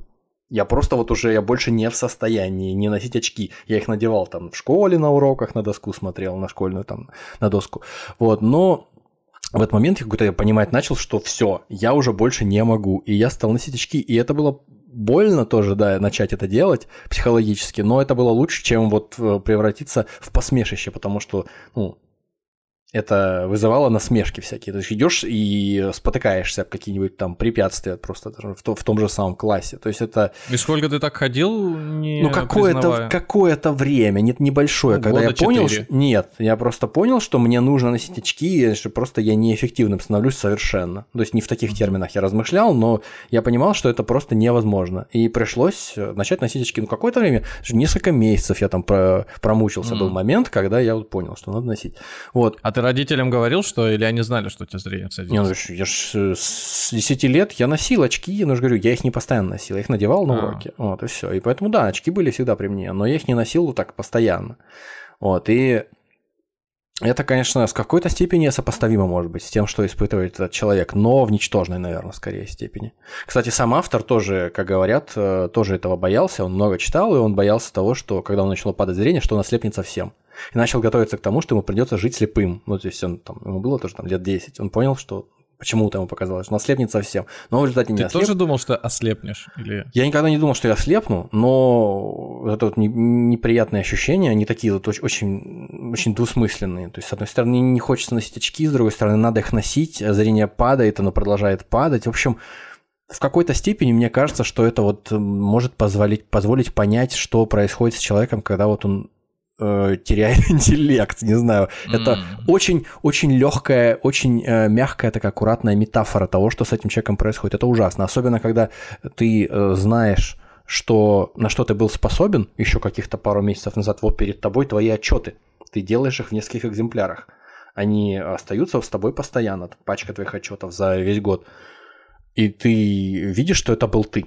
Ты более-менее представляешь, что это ты писал, и ты не понимаешь, как это вообще возможно, в какой-то момент он просто решает уйти с радаров, он возвращается в пекарню, и там все к нему с дорогой душой, что, не, что удивительно. То есть э, он э, начинает э, работать, он опять начинает, начинаются у него все те же проблемы, какие были, он опять начинает вести себя как маленький ребенок, начинает опять там при каких-то стрессовых ситуациях мочиться в штаны. И в определенный момент он понимает, а, он в какой-то момент приходит на урок к своей этой преподавательнице в ту же самую школу, буквально отруби, отрубила у него представление о том, что ему это не нужно делать, приходит к ней, садится за стол, здоровенный дядька, представляете, mm-hmm. вот, и начинает говорить, что мисс там, я забыл, как фамилия ее там, вот это Элис, мисс Элис, будем так говорить, я пришел э, на урок, но я вот книжку потерял, что и как. И учитывая, что между ними были романтические отношения э, и сексуальные тоже, вот, и она буквально за ним ухаживала до последнего, видя, что с ним происходит. В конце концов, он ее прогнал. И он, когда к ней пришел, он буквально он все это забыл. Э, практически полностью. Она заплакала и убежала. И он после этого для него какой-то сработал спусковой крючок. Он еще когда был в сознании, когда еще был более-менее на пике своего э, интеллекта, он ездил в учреждение, в котором учреждение называется Уоррен, для таких вот совсем э, никуда не годящихся э, взрослых, которые не способны себя сами обслуживать, у них настолько низкие интеллектуальные способности, какие-то просто вот реально олигофрены. Вот он к ним приезжал, интересовался, как представлялся как сотрудник университета, они думали, что он там исследования какие-то проводит, и он увидел, что его ждет все эти, вся эта жуть, которая там творилась, э, все эти лица, э, все эти э, там какие-то утробные звуки, которые люди издают, ну, конечно, ужасало его, но в результате он решил туда уехать. Ну вот на этом роман и заканчивается. Он решает уехать в это учреждение. И после этого мы не знаем, то есть насколько дальше он ринулся в пучину этого, будем говорить, тьмы и безумия, Возможно, он остался на том же уровне, на котором он начинал эксперимент, возможно, а, пошел дальше куда-то. Это, это нам неведомо. Так, а мышь? А, собственно говоря, когда э, он еще только начал деградировать и уходить в, в небытие, в интеллектуальном плане, мышь еще за несколько месяцев до этого, за пару месяцев там умерла. И он его этого мыша похоронил на заднем дворе у себя в том доме, в котором он жил, потому что не хотел его сжечь, он для него особую роль играл, вот этот Элджернон, и продолжал ему до того момента, пока не а, ушел назад, не вернулся в пекарню, продолжал носить ему цветы, класть на эту могилку. Несмотря на то, что его там хозяйка квартиры говорила, что это глупости, и вообще все говорили, кто с ним еще продолжал поддерживать какие-то отношения. Уже последняя его заметка, которую он оставляет в своих этих дневниках, а, это просьба, он уезжает в этот Уоррен, а, в эту лечебницу, или хоспис, как называть его, он просит продолжать приносить цветы, ухаживать за могилкой Элджернона и приносить ему цветы. Вот, собственно, mm. Элджернон это такой, это такой символ просто, символ э, его самого в какой-то степени. Такой очень, очень абстрактный. Вот. То есть э, в данном случае он как бы себя не отделяет, не отделял от мыши и продолжает не отделять. Если мышь умерла, то и он, наверное. Ну, не, ну до того момента, пока он совсем не э, дошел до состояния полуовощного, он, э, конечно, так не думал. Он просто угу. относился к нему как к товарищу по несчастью. Вот, с которым они вместе многое прошли, безусловно. Вот. Но в тот момент, когда вот уже он уже был готов откатиться назад и уйти в пекарню работать, то да, возможно, он э, всерьез его воспринимал как равно этого мышонка. Ну, то есть, вот такая вот история. Соответственно, ноябрь, как я уже говорил, э, это месяц, когда заканчивается осень, когда начинается зима. Вот своего рода такая своеобразная зима наступила и в его э, сознании, в его Э, интеллектуальных способностях, в его каких-то когнитивных навыках. Что здесь э, зацепилось за взгляд, вот это IQ, э, коэффициент интеллекта, который постоянно фигурирует как вот объективный показатель того, насколько человек является человеком. Просто вот постоянно все вертится вокруг него во всем романе. Сначала этот коэффициент интеллекта где-то 70, 60, там, около 70, а потом доходит почти до 200 и потом возвращается назад. Возвращается в, в обратную сторону. А, вообще это такая скользкая штука. А, тест по определению коэффициента интеллекта, а, он, прямо скажем, не вполне объективен. Вдобавок ко всему, еще и дурную э, репутацию заимел. В начале века он появился, 20-го. По-моему, в 1905-м его французские врачи mm-hmm. изобрели для того, чтобы э, детей с трудом справляющихся со школьной программой э, тестировать. Вот, и его в, в те времена Евгеника не считалось чем-то таким предосудительным, и поэтому его наряду с э, постулатами Евгеники пытались э, использовать э, не только и не столько на благо человечества, но и, допустим, так, насколько мне известно, в 20-х, середине 20-х годов не только в каких-то там отсталых странах, но в США Э, на основании теста IQ э, людей начали подвергать стерилизации принудительной. То есть, если твой IQ не дотягивает до определенного значение. А в нацистской Германии чуть позже так и вообще э, уничтожать, как известно. Ну, тест IQ, он же не универсальный, их там... Это понятно, да, но тестирование аналогичное э, определению коэффициента интеллекта, вот оно стало использоваться вот в таких вот э, в таких тестах, потому что как ты поймешь, э, насколько человек интеллектуален или наоборот антиинтеллектуален. Кстати, вот в этом контексте был небольшой разговор в романе о том, что два профессора, вот этих вот профессор, точнее Немур и доктор Штраус, они спорили, что, по-моему, подслушал Чарли как-то, они спорили о том, какова природа этого коэффициента интеллекта, то есть насколько это тестирование, оно вообще а, а, а, актуально, насколько оно адекватно отображает действительность, отображает действительные способности человека. Если вот Немур утверждал, что с помощью коэффициента интеллекта можно реальные когнитивные способности измерить, как будто бы э, при помощи стрелки на циферблате часов. Просто точно понять, что вот этот человек, ну, как я уже говорил, да, с человеком с коэффициентом интеллекта ниже 100 нечего разговаривать вообще. Это не совсем и человек с его точки зрения, возможно, то второй это Штраус. Он считал, что IQ э, всего лишь показывает потенциал человека, то есть до чего он может дойти. Это своего рода не циферблат со стрелкой, а такая мерная мензурка с делениями, которую, угу. если ты на нее посмотришь, ты поймешь, до чего человек может достигнуть, чего он может достигнуть. Но чтобы эти достижения реальные появились, нужно еще эту мензурку, этот стакан чем-то наполнить. Вот, только тогда будет результат. Вот. Но когда главный герой задался этой целью выяснить, кто же из них прав, и у еще одного, там, третьего аспиранта Барта Селдона спросил, что и как, Барт ему сказал, что, слушай, ну, далеко вообще, какие далеко, далеко не лучшая оценка умственных способностей, чтобы старики там не говорили, они тоже могут заблуждаться, а где-то, говорит, я вычитал, Барт этот говорит, где-то я вычитал, что коэффициент интеллекта измеряет э, множество э, разнообразнейших э, показателей, включая знания уже приобретенные человеком, включая знания, которые, то есть включая способности, которые он, как говорил вот Штраус, может приобрести. То есть это очень сомнительная история, и лучше на него такого внимания не обращать, которое, такого значения ему не придавать, которое придают Немур и Штраус, чтобы они не говорили.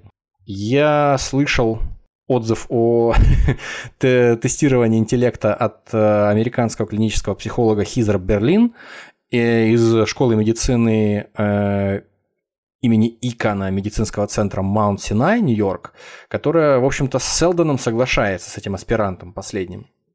Э, соглашается в том, что тест IQ, он помогает в основном, в первую очередь, помогает только тогда, когда ты начинаешь э, пытаться отделить какие-то экстремумы от усредненного значения. То есть, чтобы понять, что находящийся перед тобой какой-то респондент, uh-huh. опрашиваемый, он прям вообще интеллектуален, чертовский, практически гений, либо наоборот, он прям вот э, идиот, ну, в клиническом смысле. То есть он прям вот э, совсем плох. И никогда не научится самостоятельно завязывать себе шнурки, например, там, и никогда не сможет вспомнить, что с ним было утром э, прошлого дня то тогда да, то здесь этот э, тест действительно помогает, чтобы зерна от плевел отделить, если можно так сказать. Опять же, при э, том, что оговорюсь, никакой цели нет вот в этих словах, которые, может быть, неловко будут брошены, кого-то там оскорбить просто. Ну, та, так есть просто. Для того, чтобы э, об, определить вот эти вот крайности, действительно э, IQ-тест хорош и правилен.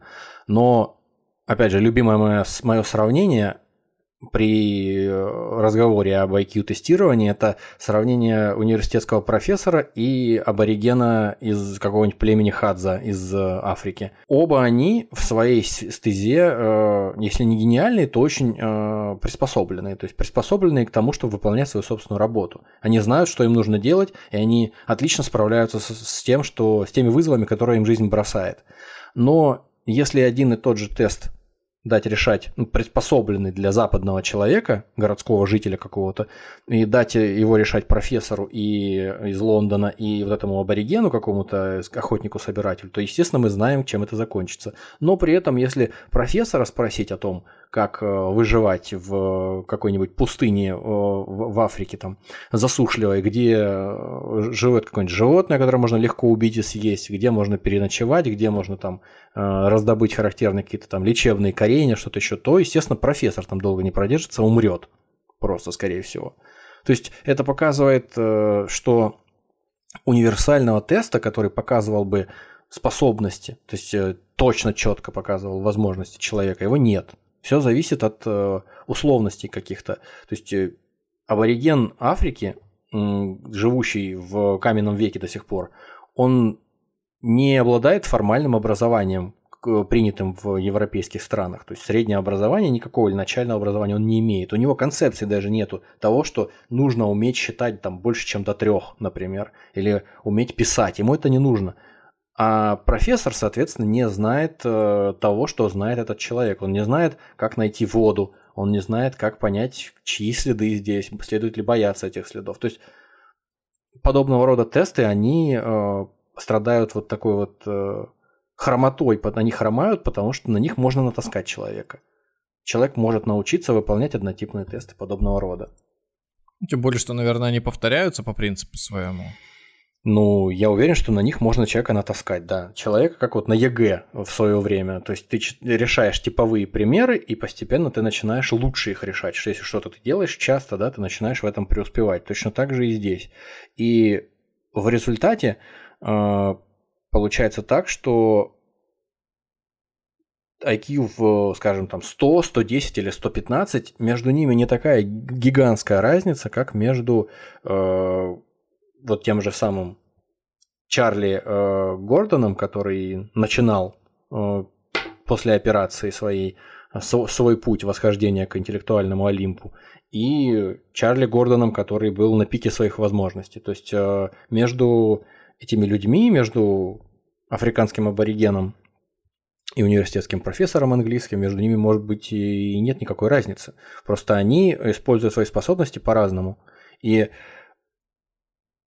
собственно говоря, не, не только сама эта Хизер Берлин, уже упомянутая мной, говорит о таких вещах, много кто об этом говорит, о том, что, в принципе, э, когда начинают людям в зависимости от их тестирования э, результата теста IQ, ну, я не знаю, как в России проводится это или нет, ну, там на Западе это э, проводится, если в школе тестирование какое-то, то это тестирование может человека ограничить в его жизни. То есть может отсечь у него какие-то э, перспективы, то есть только на основании того, что он поймет, я слишком глупый. Мне mm. поступать куда-то дальше нет смысла, я не справлюсь. Хотя э, этот тест, он ну, по идее, он не должен становиться между тобой и твоими амбициями. Твои. Ты чувствуешь, что тебе хочется куда-то пойти, у тебя есть возможности. Ну, там, допустим, бесплатное образование. Ты можешь пойти куда-то поучиться, но ты посмотрел на свой тест и говоришь, ну, куда мне идти? Я, я слишком глуп Куплю. для этого. Ну, я же говорю, не стоит говорить э, да, э, об этом в наших реалиях. Здесь бывают возможности обойти. Ну, суть ясна, я думаю, да, что даже я когда... же сказал, что куплю. Куплю, да, книги, даже как... ну, да, начитаюсь, да. Понятно, стану понятно, да, да, да. образование. Даже если не говорить о тесте IQ, даже недостаточное количество каких-нибудь положительных оценок, там, четверок, пятерок, и то может заставить там преподавателя какого-нибудь не слишком тактичного сказать студенту, что слушай, ну с твоими оценками тебе просто вот в ПТУ это вот топовое просто место, куда ты можешь попасть. А возможно, этот человек, он просто не на своем месте находится. Ну, не в смысле, не то, что uh-huh. педагог. Возможно, и так, а, если он так говорит своему студенту. То, возможно, студент просто ну, не тому учится. Возможно, у него способности для другого есть, для чего-то. И он просто их не использует пока. Ну, то есть, э, есть э, люди с так называемым синдромом Саланта. То есть люди, у которых э, проблемы с важнейшими какими-то когнитивными функциями, но при этом отдельные сферы деятельности, там, допустим, музыка, а, изобразительное искусство, какой-нибудь э, навыки скорочтения или навыки счета в уме, в этих сферах они превосходят даже э, каких-то нормальных, скажем так, детей, ну, с, со средним уровнем интеллектуального э, развития, опять же, по тестированию коэффициента интеллекта, например. Э, и это показывает, что у, у людей есть как бы это ни звучало, может быть, антинаучно, скрытые возможности, э, которые у них могут проявиться, если определенным образом перетасуются гены. То есть, э, если те многочисленные там, тысячи генов, которые вносят свой маленький вклад в формирование твоего интеллекта, если они все э, будут активированы, если произойдет, как, по-моему, это называется, экспрессия этих генов, произойдет в нужный момент, в момент твоего зачатия. Вот. О дизайнерских детях чуть позже. То есть вот эти разговоры о том, чтобы как сказать, удачнее зачать ребенка с большей вероятностью, надо напиться как следует, могут привести к тому... Да, сейчас пойдут советы бывалых. Что, ну, ну, что это, э, ну, человека с IQ 200 ты точно не получишь. Такое ощущение, что э, человек с IQ 200 может родиться и у тех, кто бухает, прежде чем зачатием, э, к зачатию приступить.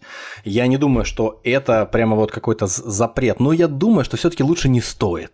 Думаю, не стоит, потому что потом назад ты не откатишь эту э, опцию. Просто вот э, не, не получится зачеркнуть все и начать с чистого листа. Вот. Э,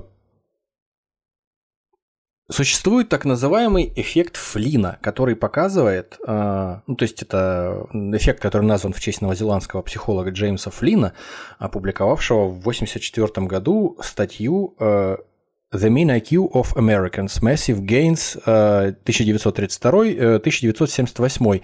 Э, в общем, это эффект, который означает, то есть к чему он сводится? Он э, сводится к тому, что в течение всего 20 века среднее значение IQ увеличилось в среднем, по, по крайней мере, по западным странам. То есть это э, то, то что я там видел норвежцы, датчане, голландцы, э, жители США. То есть в среднем за 20 век э, средние показатели IQ по западным странам повысились где-то на 15-20 пунктов. Каждое последующее поколение, каждые там 10 лет проходя тест предыдущего десятилетия или предыдущих лет, показывает э, все большие результаты. И это обусловлено, по всей видимости, э, тем, что, ну, в первую очередь, тем, что охват среднего образования всеобщего повысился в целом. Э, рацион питания у людей тоже, ну, особенно после Второй мировой войны, начал улучшаться – и доступ к медицине тоже, соответственно, повысился. Поэтому сказать, что люди каким-то образом там скачкообразно поумнели, потому что какие-то генетические изменения массово произошли у них, вряд ли. Просто условия среды увеличились. Короче говоря, я хочу э, сказать о том, что повышение интеллекта в реальной жизни без каких-то операционных вмешательств, как вот в романе, оно в принципе возможно, и оно даже вот на глазах удивленных исследователей происходило и происходит. Или местами какие-то прорывы бывают, э, как вот при синдроме саванта, савантизм это называется. Савант по-французски это, по-моему, ученый как раз-таки. Это возможно. А теперь к дизайнерским детям. Была, да, была статья такая, опубликована еще в 2008 году в журнале Proceedings of э, National Academy of Science в the United States of America. Короче говоря, в ней э, была опубликована статья о том, что так называемый подвижный интеллект, то есть это способность логически мыслить, анализировать, э, решать задачи за пределами какого-то предыдущего опыта, отличающийся этим от кристаллизовавшегося интеллекта, то есть накопленного опыта и способности использовать накопленные знания. Вот этот вот подвижный интеллект, логическое мышление, позволяющее решать конкретные задачи новые, он может быть увеличен, причем увеличен значительно, нес, несмотря на то, что подобно росту, ну, росту человека, подобно росту интеллект наследуется и наследуется очень жестко, насколько свидетельствует исследование. Если ты родился у родителей с высоким коэффициентом интеллекта, то по всей вероятности у тебя коэффициент интеллекта тоже будет достаточно высоким с небольшой погрешностью. Если особенно эта корреляция высока, если ты родился в э, социальной страте в более высокой, то есть если ты среди э, в, в обеспеченной среде родился, то есть если ты случайно родился с задатками потенциального гения, но оказался на улице и не смог это реализовать, то естественно ничего у тебя не получится. Но если у тебя а как же на детях гениев природа отдыхает. Ну да, да, да. Знают. Эти всякие кухаркины размышления, эти всякие, да, они здесь, наверное, все-таки не в кассу скорее. Ну, девушки, вот. если вдруг сейчас моете посуду, не ну, знаю, слушайте, мужчины, мужчины тоже моют готовите, посуду. Ну, я имею в виду кухарка, кухарка это скорее, да, вот. То ну, я имею в виду ку- кух- вас... кухонные, да, кухонные размышления Конечно. всякие. они не имеют связи с реальностью, я думаю, никакой. В общем, э, одним словом, эту, э, этот интеллект его можно развить. Причем э, развить достаточно серьезно. И чтобы развить интеллект, достаточно да, простого, простого советского. советского. Э, собственно говоря, этот подвижный интеллект, э, необходимый для того, чтобы решать логические задачи, изменчивые, повседневные, все, все более не похожий на тот опыт, который у тебя был вчера там, или раньше, через какой-то промежуток времени после того, как ты справился с предыдущей задачей. В общем, как ни странно, если ты будешь решать как можно больше логических задач, будешь тренировать именно навык решения логических задач, задачи на логику, больно по учебнику, или постоянно будешь стараться попадать вот в такие вот в этом смысле стрессовые ситуации, в какие-то не, непривычные для тебя условия, пытаться браться за задачи, которые э, кажутся трудновыполнимыми, то это будет э, про, позволять тебе прогрессировать, и, в принципе, твой интеллект, несмотря на то, что он достаточно сильно связан с э, твоей генетикой, эта часть твоего интеллекта, она может быть изменена в лучшую сторону. Ну, есть еще, да, есть, есть еще, конечно, э, некий взгляд на э, этот вопрос по повышению IQ. Существует такой э, Стивен, вот я так и не понял, как человека зовут, потому что я э, не, не знаю, как правильно произносятся китайские имена пока еще. Я прошу прощения у председателя Си лично. Вот. Социальный рейтинг прошу мне не повышать или не понижать. Э, Стивен то ли Ху, то ли Су, то ли Хсу. Я буду говорить просто Стивен лучше. Ксю. Да. Пусть это будет Стивен Су. И, значит, э, он, он является каким-то человеком эпохи Возрождения. Он и профессор физики э, в Мичиганском университете. Профессор и, Ксавье. Да, и, и одновременно научный советник в Пекинском институте геномики, где отдельно лабораторию когнитивной геномики организовал там в составе группы ученых.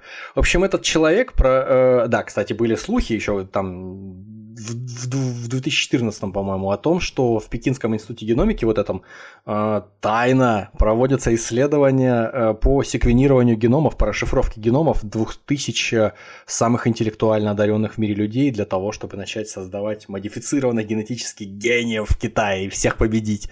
Но это, конечно, такие шутки юмора. Я, я не скажу, что я на 100% э, в это, в это верю, но нет дыма без огня, естественно. В общем, в своей работе, которую еще на тот момент, когда он ее опубликовал в, в публичном доступе, еще не было э, научной рецензии, но, в общем, он просто поделился своими наработками на основании больших массивов данных. Э, он высказал предположение о том, что поскольку в нашем геноме тысячи генов буквально отвечают за интеллект, как я уже сказал, э, но каждый в, в ничтожной степени. Если сделать так, чтобы все эти гены были э, одновременно, то есть они же могут оказаться не у, не у каждого человека все э, в его генетическом материале при зачатии, они могут оказаться не активными, они могут оказаться дефектными какими-то. В общем, если все они в синергии сработают разом, то в принципе можно, э, используя недавно появившиеся методы э, генетического э, манипулирования ген, геномом, да, благодаря технологии CRISPR, которая позволяет производить изменения в генетическом материале, отрезать куски от э, хромосом и вставлять их в другой участок, куда, куда этот участок, вернее, куда этот кусок лучше, как кажется, э, исследователю вставить.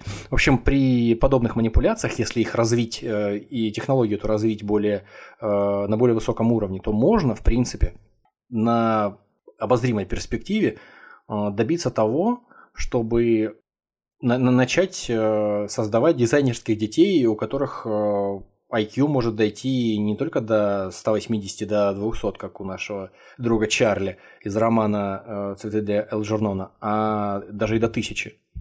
То есть э, вот такой предел установил э, этот самый пресловутый Стивен Ху или Стивен Хсу для человеческого интеллекта. Ему вторит в своей книге «Суперинтеллект» шведский философ Ник Бостром, директор Института будущего человечества при Оксфордском университете. Не хрен собачий. Институт, институт будущего человечества. Да, будущего... Да, да, да, да, да. Э, или как, подожди, будущего Нет, ну, человечества. Есть, человечество, или... а у человечества есть будущее. Так вот, этого А-а-а. будущего. В смысле, не, не человечество, будущего... которое будет, институт да. будущего. То есть он футуролог.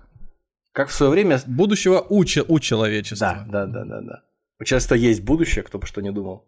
И его даже из- изучают в название футуролог, профессии или области там, или деятеля футуролог. Это вот саентолог, э, этот уфолог. Не, не, это, я, это я, вот я, так, я так не думаю. Я, я, я с тобой не согласен. Нет, я знаю, я знаю, кто, я знаю, кто это. Я имею в виду, что по звучанию это какая-то. Ты втираешь мне какую-то дичь. Да, не меньше. Но я, я так не думаю. Мне кажется, что если не изучать, э, если не пытаться предсказать будущее, то э, если не попытаться побор- побороться с какими-то проблемами, которые не предвидеть эти проблемы, которые перед тобой возникнут в будущем, то в какой-то момент ты, конечно, что, что, что, что. Ну, я ощущаю у тебя сущность некоторую в виде гномика, поэтому тоже предвижу, что этот выпуск э, мы сегодня закончим, запишем, все будет хорошо. Отлично. Ждет тебя отлично, потом отлично. хороший сон. В общем, тот самый Ник Бостром, он тоже э, считает, что в принципе в ближайшее время, судя по тому, как развивается э, генетика, вполне вероятно, что даже будут внесены в стандартную медицинскую страховку вот эти вот э, возможности создавать ребенка, э, то есть выбирать оплодотворенную яйцеклетку, выбирать из нескольких гамет, у которых определенным образом подобраны гены, причем даже гены не самих родителей, а возможно еще со стороны взяты. То есть у детей могут быть больше, чем один, чем одна пара родителей. Вот, э, для того, чтобы, для, для того, чтобы достигнуть цели э, максимального высокого интеллекта. Вот. Я себе прям как в столовой представил эту ситуацию. Мне, пожалуйста, положите еще вот немножко вот этих гамет. А те у вас чем? Так, Я ел одни ну, гаметы и Юли Шамаретто. Хорош. Да-да-да. Но предупреждает как Ник Бостром, так и Стивен Ху, что э, если не задумываться над этими проблемами а, заблаговременно, если не а, подходить к этой идее очень осторожно, то в какой-то момент, да это, собственно говоря, мне кажется, и неизбежно уже теперь, к сожалению, толстосумы могут подоспеть раньше всех остальных к этой э, всей истории, и у нас будет такое расслоение социальное в какой-то момент, э, через, там, не знаю, каких-нибудь 50-70 лет, если все это будет э, реализовано именно так, как мне кажется, что мама не горюй, не, позавидуют даже какие-нибудь римские рабовладельцы тому, тому расслоению социальному и, то, и тому неравенству, которое мы пожнем. То есть у нас будут, с одной стороны, боги или полубоги, которые будут жить где-нибудь там угу. за облаками в небоскребах, как в фильме «Видо... «Видоизмененный углерод», а с другой стороны будут э, обычные люди. Ну, в общем, как э, в фильме «Корпорация Гатака». Или просто Гатака он назывался. Гатака, по-моему. Где были mm-hmm. люди генетически модифицированные и люди, которые рождались просто от зачатия. Э, и главный герой, он как раз вот такой вот простой и пытается стать сложным. То есть скотье такое страшно. просто на фоне вот этих баг богов, эльфов. Да, да, да, да, да, да, да. Это антиутопия, конечно, э, жуткая история, когда у человека не стеклянный потолок, а самый что ни на есть бетонный, который головой прошибить просто mm-hmm. невозможно. Можешь работать уборщиком, э, никем другим тебе не стать, а ты хочешь в космос, космонавтом хочешь быть. До свидания. Мы с вами свяжемся, обязательно перезвоним. Именно так, именно так. Конечно, сложно было воздержаться от э, ассоциаций, пока читал. Э, сложно было воздержаться от ассоциаций с э, самыми известными романами, которые говорят о, ну, классическими, в том числе и готическими романами, которые говорят о подобных вещах, о превращении, о создании, о превращении одного человека в другого, превращении там собаки в человека, о создании человека из э, чего-то неживого. То есть я говорю о собачьем сердце, конечно, о булгаковском, я говорю о Франкенштейне, и я говорю о э, докторе Джекиле и мистере Хайде. Причем если собачье сердце строится на том, что сам пес Шарик до того, как из него сделали человека, да гораздо приятнее, он там размышляет в голове у себя. Какие-то достаточно интеллигентные размышления ведет, а в то время как сам Шариков, когда он становится уже человеком, он просто совершенно отталкивающая, отвратительная личность, и когда профессор понимает, что ничего хорошего не вышло, он делает ему обратную операцию, Шарик опять превращается, Шариков опять превращается в Шарика, в собаку, и все, все возвращается на круги своя. И наступает блаженное успокоение, в том числе и у меня, как у читателя, потому что все так и должно быть несмотря на то, что это может звучать как какая-то тоже э, евгеническая хрень, но то, то, во что превращают бедную собаку, хорошую скотину, превращают в какого-то скота. Вот. Э, это выглядит совершенно ужасно.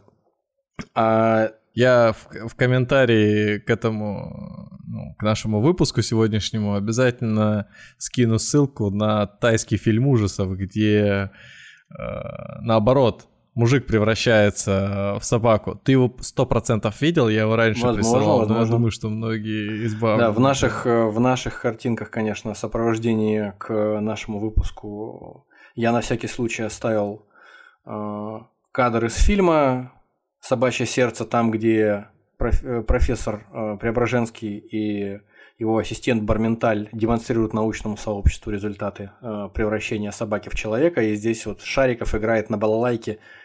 Достойно. Да, да, да. Достойно. Выглядит это довольно дико, и профессор там в обморок падает посреди всего этого. И, собственно, есть история в романе для Элджернона, где, собственно, Элджернон и Чарли, они стоят, э, ждут, пока о них будут, точнее, сидят, ждут в зрительском зале среди профессоров остальных, собравшихся на симпозиум, ждут, когда о них начнут разговаривать, потому что они гвоздь программы, они самое прорывное открытие на этом слете э, интеллектуалов. Вот, и Чарли кажется, что вот сейчас выкрикнет кто-нибудь «Почтеннейшая публика, не проходите мимо! Уникальное представление нигде в научном мире! Мышь и кретин становятся гениями прямо на ваших глазах!» То есть э, у него такие же ощущения возникают, как возникают, какие возникают у тебя, когда ты читаешь там «Собачье сердце». Какое-то такое э, скользкое такое ощущение, когда Тут вроде как собака не заслуживает того, что с ней проделали, а здесь человек не заслуживает э, отношения как к лабораторному экспонату какому-то, к лабораторному животному. Да, собственно, и мышь тоже жалко, но все-таки человека больше жалко, безусловно. Да, и, собственно, причем здесь, я, поним... я, я думаю, у кого-то могло возникнуть э, сомнение в том, что, ну, окей, хорошо, э, собачье сердце понятно, Франкенштейн тоже более-менее понятно, человека создали из какой-то там из трупов, э, не спрашивая, хочет ли он быть созданным или нет, и в результате он э, своим видом отпугнул своего создателя, и несмотря на то, что там в силу ряда причин стал э, научился читать и стал довольно интеллектуальным созданием, при этом пришлось пришлось ему претерпеть много, много бед и самому принести кучу, кучу бед всем окружающим. Вот. Но причем здесь Джекил и Хайд? А дело в том, что время от времени а, Чарли Гордон вспоминает каким-то образом или а, рас, его мышление, его восприятие действительности расслаивается на два сознания. Это так описано в романе, что непонятно, то ли это у него галлюцинации такие, то ли у него действительно какое-то там подсознание. Видимо, это все-таки вот э, автор здесь показывает свою, свою базу, которую он получил во время изучения курса психоанализа. Потому что какое-то подсознание его в виде этого олигофрена Чарли, оно выглядывает буквально ему временами начинает казаться, когда он оказывается наедине со своей бывшей этой преподавательницей, и уже у них все идет к сексу, Ему, оказывается, в последний момент кажется, как будто бы в окно на них смотрит этот Чарли с, приот... с полуприоткрытым ртом. А почему он знает, как выглядел до этого, э, тесты с ним и начальные этапы его становления записывались на видео, он их все просматривал с ужасом. Mm-hmm. И поэтому ему в какие-то моменты начинает казаться, как будто он отстраненно смотрит глазами этого Чарли на то, что происходит. Жуть. Это выглядит как ну не знаю, как в мультике про Человека-паука, паучье чутье, знаешь, срабатывает эти какие-то непонятные цветовые галлюцинации, и рывком э, он пытается из этой э, галлюцинации выйти, но при этом э, часто происходит, как будто бы он теряет контроль над собой, теряет контроль над э, своим сознанием.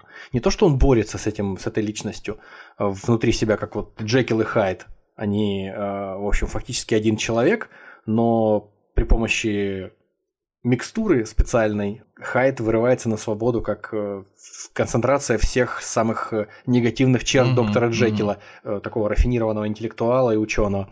Вот, а здесь не так. Здесь в какой-то момент даже э, у главного героя, когда он заходит в ванную, у него подвыпил, у него получается даже увидеть в зеркале, как будто бы этого Чарли Олигофрена, буду так его называть, и заговорить с ним. То есть он смотрит в зеркало и видит этого с полуоткрытым ртом, с невраз... невразумительным взглядом своего, свое альтер-эго. И он начинает ему объяснять, что я понимаю, что я тебя оттеснил в подсознание, что я занял твое место, но я не сдамся. Понимаешь, ты хочешь взять постоянно верх, ты э, ждешь все время и посматриваешь на меня со стороны, где-то из, из тьмы моего э, сознания, но я буду стараться до последнего, и то есть я дорожу тем, чем я стал. У тебя ничего не получится. И потом в какой-то момент, когда у него откатывается это все, ему кажется, что будто бы этого и не было совсем. В общем, постоянное, постоянное вот это мельтешение между двумя какими-то планами, что ли, сознания – оно у него происходит. Доктор Штраус, когда услышал эти симптомы, он говорит, я догадываюсь, что он хочет сказать. Мы говорили об, одно, об этом на сеансах терапии. Вот уже примерно месяц Чарли временами испытывает странное расщепление личности, как будто в его сознании живут два самостоятельных индивидуума, и прежний Чарли, дооперационный, борются за контроль над его телом. Нет, я никогда не говорил, что Чарли, суще... э, не, хотя и существует, он не борется со мной за контроль над телом. Он просто ждет и никогда не вмешивается в мои действия. Скромный, смиренный Чарли, о котором вы только что вспомнили с той ностальгией, он терпеливо ждет. Тоже достаточно зловещая концепция на самом деле. Когда ты постоянно вот думаешь о том, что э, в твоей голове как будто бы два существа живут. И причем это произошло не потому, что это было неизбежно. Об этом просто люди не подумали, видимо эти профессора, они не, они не продумали, как будет происходить опыт.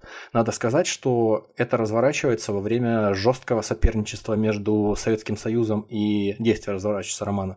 Во время жесткого соперничества хоть э, интеллектуального на уровне науки, хоть и военного между Советским Союзом и США. И поэтому возможно, в какой-то степени обусловлено вот это вот безоглядное отношение такое наплевательское к результату, вернее, к побочным эффектам у этих э, врачей, у ученых, потому что они стремятся создать сверхлюдей. То есть они часто размышляют о том, что хорошо, вот мы сейчас вот с этим олигофреном справились, он почти интеллектуальным, там каким-то элитой интеллектуальной стал гением. А что э, будет, э, если мы проведем подобную операцию с действительно гениями, с, настоящими интеллектуалами. Сами, самим сенатора целого возьмем и попробуем Нет, ну ему то есть этот мозг перекроить. Это вообще не, неизвестно, к чему может привести, каким э, А если величинам. мы Халка Хогана возьмем, он еще и сильный, а вообще всех разорвет просто. Вопрос еще Голливуд, да. Вопрос еще Голливуд, да. Да. В общем, одним словом, от этого отделаться, конечно, сложно. А еще вот я что вспомнил на этой э, волне, как-то неоднократно уже упоминавшийся и мы будем упоминать его еще и, ран... и еще, еще и позже, однозначно, ни одному этого никуда не убежать. Нил Деграсс Тайсон а, в одном из интервью говорил о том, что его больше всего беспокоит, что его больше всего ужасает, когда он а, там, просыпается от кошмаров каких-то. Когда он начинает думать о том, о чем, собственно говоря, и в какой-то степени этот роман. О постоянном сопоставлении между собой разных планов вот этого интеллектуального существования. То есть здесь постоянно сравнивается, этот э, Чарли постоянно сравнивается сначала со своими товарищами в пекарне, которые над ним издеваются, а потом его избегают. Потом он сравнивается с этими профессорами, которые сначала смотрят на него сверху вниз, потом он на них снизу вверх. Э, вернее, наоборот, э, потом он на них сверху вниз. То есть, как он сам говорит, он как будто бы на лифте несется. Постоянно пролетает те этажи, на которых находятся те люди, которых он знает. То есть он либо на более низком этаже находится, либо на более высоком этаже. И когда он взлетает на самый последний этаж, он их всех обходит, и чтобы ему, э, как бы ему ни казалось, он постоянно проскальзывает тот момент, когда он на, на равных с кем-то оказывается и потенциально мог бы человеческие отношения завести с кем-то. Ничего не получается. И только в обратную сторону, когда он начинает спускаться, вот тогда он преодолевает эти этажи более плавно, как кажется, и ему у него есть время для того, чтобы с кем-то из них поговорить, найти э, какие-то точки соприкосновения с той же самой этой Элис. Она говорит, что я себя чувствовала сначала наставницей твоей, там, действительно учителем, потом я себя чувствовала полной дурой, потому что ты начинал говорить о таких вещах, начинал рассуждать о таких концепциях, на которые я могла только кивать головой, как глупая совершенно э, мартышка, потому что я э, не в состоянии была... Я понимала, что я не э, впала в э, делирий, в безумие, в альцгеймер в какой-то. Я просто не могу на такой скорости осваивать информацию и овладевать знаниями, как ты. Но, тем не менее, у меня становилось чертовски некомфортно, и мне хотелось находиться подальше от тебя. Но э, возвращаемся к Тайсону. Он рассказывает о том, что он думает Э, о чем он думает, э, что его так ужасает порой. Э, он думает о том, насколько шимпанзе близки к нам генетически и насколько они отличаются от нас по своим способностям.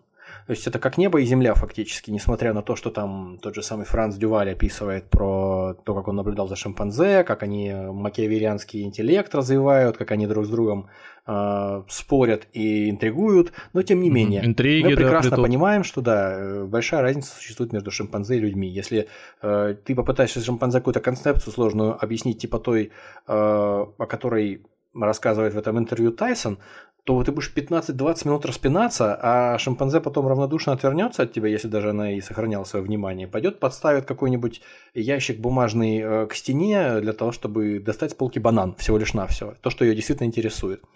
А разница между э, нашими э, геномами, она ничтожная просто, какие-то какие проценты. Вот. Стоит лишь представить, что к нам прилетают пришельцы, которые хотя бы на вот э, эти самые доли процентов, какие-то проценты э, от нашей э, генетики отличается их генетика вот, вот так, то есть их геном отличается от нашего. Что, как они будут к нам относиться? То есть тогда, когда он давал это интервью, еще Стивен Хокинг был жив, которого считали самым умным человеком на планете. Ну так, просто примитивно говоря. То есть он самые передовые идеи в физике вынашивал эти люди, они, возможно, настолько же, эти инопланетяне настолько же будут отличаться при такой разнице, в незначительной разнице в генетике, они будут настолько же отличаться от нас, насколько мы отличаемся от обезьян или даже больше. Они, возможно, посмотрят на Хокинга и скажут, ну, этот чуть лучше других, да, он там что-то, такие сложные концепции в уме э, и обрабатывает какую-то информацию. Сдержанный, он... сдержанный, не суетится. ну хорош, нет, я не об этом. Э, он, э, что там, он на темной материи рассуждает, пытается теорию всего разработать, да, там квантовую физику с э, теорией относительности объединить. Ну, как примерно как наш маленький Тимми, да, который только что вернулся из детского сада и э, написал какую-нибудь там э, симфонию, которая, ну, на детском уроке своем в детском саду написал э, там на бумажечке какую-нибудь симфонию, которая превосходит все возможные там лучшие музыкальные произведения э, в истории человечества. Мы просто наклеим ее на холодильник. Рядом с, с, с этой симфонией мы наклеим какую-нибудь научную работу Стивена Хокинга. То есть вот таков уровень разницы между нами и этими инопланетянами может быть. То есть он ввел к тому, что э, если даже они не будут настроены по отношению к нам э, враждебно, то все равно эта встреча будет страшной для нас. И нам не о чем будет разговаривать. Здесь хорошо бы вспомнить о том, о чем мы как-то разговаривали с тобой, еще с нашими друзьями сидели как-то в баре. Вот, и разговаривали о том, э, что Конечно, в библиотеке, да, извините, я оговорился.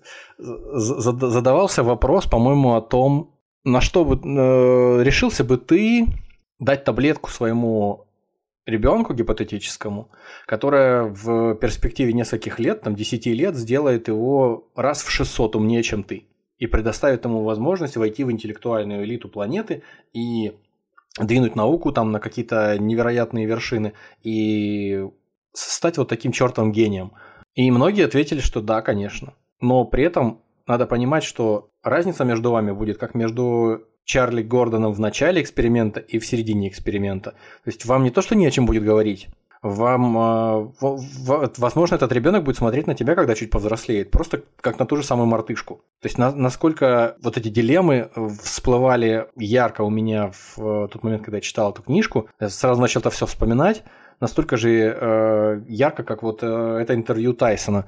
Интересно сейчас задать эти вопросы тому, у кого уже дети появились из наших друзей. Как бы они сейчас отнеслись. А, как, ну, как, это, как, это, это... Да, да, да, как бы они сейчас отнеслись к этому. Ну, там тоже, смотря кому. Кому-то по барабану будет, я думаю. Кому-то, ну, может быть, вызовет дополнительный вопрос. Если... Ну, нам, наверное, смысла нет ну задавать, ну, да. мне вообще без да, разницы. Да. Наоборот, даже, наверное, хорошо. Я, кстати, ну, странно думать, что люди не будут желать лучшего для детей, если только э, им сказать, что это помешает им с детьми общаться с вероятностью там 90% ребенок сам от вас откажется, потому что, находясь с вами рядом, он не сможет дальше развиваться. Ну, просто дискомфорт То... будет ощущать, потому что он не может э, просто не, не может найти общий язык с вами, ему не о чем буквально с вами разговаривать, и все. Ну да, только такие вещи могут, может воспрепятствовать тому, чтобы человек это... Да, пока не забыл, пока не забыл, да, кто не в курсе, э, доктор Джекил и мистер Хайд, э, вот из, из старого фильма про Джекила и Хайда тоже э, небольшая картиночка, не, небольшой кадр, а. который показывает, да, как они выглядят, тоже в нашем телеграме. Я, кстати, хотел добавить, я, кстати, хотел добавить, что вот э, там Джекил, Хайд, Франкенштейн. Шариков. Кто, кто там еще был? Соба... Собачье Шариков, сердце, да. да. Полиграф Полиграфович. И я, и я, да, и я интеллектуал без чувств. Да, да, ты такой. Там, там, Там же как конкретная концепция была тоже. Парню нечего уже было терять. Он там в каких-то долгах, что ли, погряз и пошел на эксперимент, где ему доктор вколол некую вакцину, после которой у него, по-моему, как раз тоже Вот сейчас ты мне сказал, и действительно кажется, что никак не могли избежать аналогий с э, цветами для Элджернона. Те, кто создавал этот сценарий, просто реально. Человек пошел, э, являясь обычным, ну, там, среднестатистическим каким-то парнем молодым, пошел и э, согласился на то, чтобы вколоть себе непонятную какую-то микстуру, э, которая его в результате э, превратила, ну, превращала, по крайней мере, на какие-то моменты в сверхчеловека. Ну да, она там физически, вообще в принципе она усилила у него все способности, все, все чувства, оно, собственно, так и называется, да? Ну без да, чувств, без чувств, потому там... что Потому что он их терял, а в какие-то моменты он обладал именно несравнимо более высоком уровне, чем э, другие люди. Mm-hmm. Кстати говоря, мы затронули тоже историю о Франкенштейне, и можно порекомендовать э, посмотреть э, постановку, которую мы как-то тоже вместе смотрели в Дискорде друзьями, собирались, которая, по-моему, в ней был задействован Бендикт Камбербэтч и еще один чувак, как его зовут-то, я забыл. В общем, два помню, актера, которые играли... Театральная, да, театральная постановка, постановка, которая выходила на экранах, да. Угу. И сначала Камбербэтч играл э, чудовище Франкенштейна, а другой э, актер играл, собственно, самого Виктора Франкенштейна. А потом наоборот, то есть как бы существуют две зеркальные постановки. И вот первая картинка у нас, собственно, где сам Камбербэтч в роли Франкенштейна чудовища, а на второй картинке вот эти два, два актера в обеих ролях, в, в, в обоих амплуа своих они такие сшитые такими гру- грубыми стежками. Э, Франкенштейн и, и чудовище, созданное им. А, отличная, отличная постановка. С удовольствием посмотрели, так что тоже рекомендуем всем. Ну, напоследок бы, конечно, можно было еще много сказать о том, что как, люди относятся к тем, кто на них как-то не похож, особенно к людям с э, отклонениями психическими, к тем, кто находится на, на, на другом уровне, скажем, вот типа как каких-то э, клинических идиотов и олигофренов, которые от рождения такие, и ни, ничего с этим не поделаешь. У каждого есть собственный жизненный опыт для того, чтобы удостовериться в том, как это бывает, даже когда чуточку не дотягивает ваш какой-нибудь одноклассник до уровня кажущегося всем средним, над ним тут жизнь. Все, придумываешь ему прозвище. Над ним издеваешься, да, да, да. Вот точно так же поступали и сотрудники в пекарне с э, Чарли, потому что Чарли от них отстоял гораздо, гораздо больше, чем какой-нибудь там туго соображающий ваш одноклассник. Конечно. Он отличается, он опасен, возможно. Ну, не то, что опасен, он смешон, и он гораздо ниже, чем они. Он позорит нас позорят. Мы же все здесь Они, не, а, они наоборот за счет него странные. поднимают свою самооценку. Это же классно, когда есть кто-то, кто реально просто ниже нас. А потом он становится умнее, опять-таки, что ты выпендриваешься, отличаешься от коллектива. Мы тут стая, команда. Мы, мы твои друзья, в конце концов. Будь как все. Это как э, принцип этот, ведро с крабами. Да, да, да, да, да. Когда кто-то да. пытается вылезти оттуда, остальные крабы тянут его клешнями и пытаются запихнуть назад. Да, да, да, да. Это, собственно, везде работает. Это, Это такой это э, метафора для сплоченного коллектива. Да, да, да, да, да. Зачем ты отрываешься от коллектива? А ну давай к нам. В кино, естественно, очень большое, большое количество всяких отсылок к э, под подобным ситуациям. Вот не так давно мы смотрели, помнишь, «Зеленые мясники» с да. Матсом Микельсоном, где у одного из главных героев есть э, умственно отсталый брат, которого скрывают, э, которого и, собственно, и главный герой тоже от него отказался в какое-то время и скрывает его в сумасшедшем доме. Вот и в конце концов они встречаются с ним. И небезызвестные идиоты Ларса фон Триера, где люди пытаются симулировать сумасшествие, симулировать помешательство в общественных местах, вести себя как э, настоящие идиоты для того, чтобы вот такими вот э, шагами а, вызов бросить обществу. Такие фактически художники-акционисты своего рода. И, правда, заканчивается у них все провалом. Кому на это их распадается, но неважно. Кстати, злая ирония, у самого фон Триера диагностировали Паркинсона не так давно. Вот, но тем, тем не менее, как он говорит, пока, пока бояться нечего, пока будет продолжать работать. Вот, в общем, учит человечности в какой-то степени эта книга. Потому что ты э, способен окунуться сразу в несколько ипостасей жизни одного человека. То есть ты можешь побывать и тем, кто, кого булят, и тем, кто и занимается буллингом в отношении остальных. Это такая редкая возможность. Мне кажется, книга все-таки в меньшей степени об этом. Но так или иначе, Правильно? когда э, у человека появляется, то есть у Чарли появляется этот интеллект невероятный, невероятные вычислительные мощности, которыми он обладает, и использует их для того, чтобы получить кучу фактуры, кучу информации и начать делать нетривиальные выводы, он же не просто в счетную машинку превращается, а он говорит о том, что чем больше я всего поглощаю всей информации, чем больше я ее обрабатываю, тем больше я начинаю находить связи между э, отраслями каких-то человеческой деятельности, э, сферами знания э, научного, которые между собой до этого я не представлял, как можно связать. То есть он видит все больше связей всего со всем, и он понимает, что если он навсегда сохранит эти способности, то он сможет очень много добиться. Ну вот. И в тот момент, когда он это понимает, через какое-то время он доходит до понимания того, что это ненадолго. И это отчаяние, сменяющееся э, интенсивной деятельностью для того, чтобы успеть потратить свои навыки, успеть потратить свою э, гениальность эту на помощь таким людям, как он. То есть он э, успевает побывать и добродушным дурачком, и самоуверенным, э, надменным, снисходительным ко всем, вернее, не имеющим снисхождения к низшим э, гениям и переменить себя, пере, переломить свое это отношение к людям и начать действовать в какой-то момент во благо им. Ну и, разумеется, в какой-то степени про одиночество здесь. Постоянное одиночество главного героя, оно преследует его на протяжении всей книги, потому что он сначала э, среди сверстников, которые над ним издеваются, родителей, которые его выгоняют из дома, выбрасывают буквально просто уже, причем в возрасте там что-то лет 14. Потом это пекарня, в которой он 15 или 16 лет терпит унижение, хотя и не осознавая этого, потом в конце осознает и ужасается, как это можно было терпеть.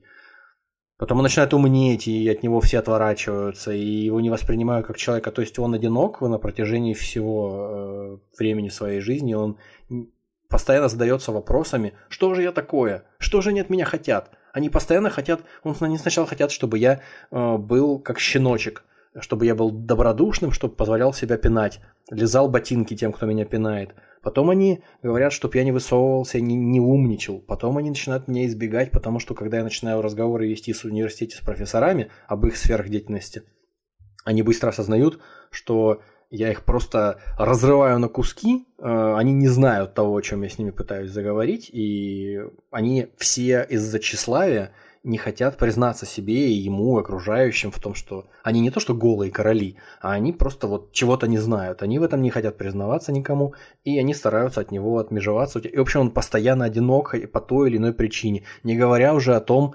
что э, он, осознавая, что его влечет к этой своей э, преподавательнице, он, тем не менее, тоже сначала не может грубо выражаясь, подкатить к ней, потому что он не знает, как это сделать, а потом в тот момент, когда у него зрелость его интеллекта входит вровень со зрелостью его психики, его личности, он уже приходит э, к уровню на, на порядок выше того. Ему это уже становится да, неинтересно. Да, да, он, он уже как будто бы доходит до того уровня, когда он, он сам об этом говорит, он упивается э, получением знаний, работы именно научной. То есть это, как он говорит, это высшая точка, это высшая точка того, что может достигнуть человек, получение ответов на вопросы научные, которые ты получаешь э, э, путем вот этой напряженной деятельности.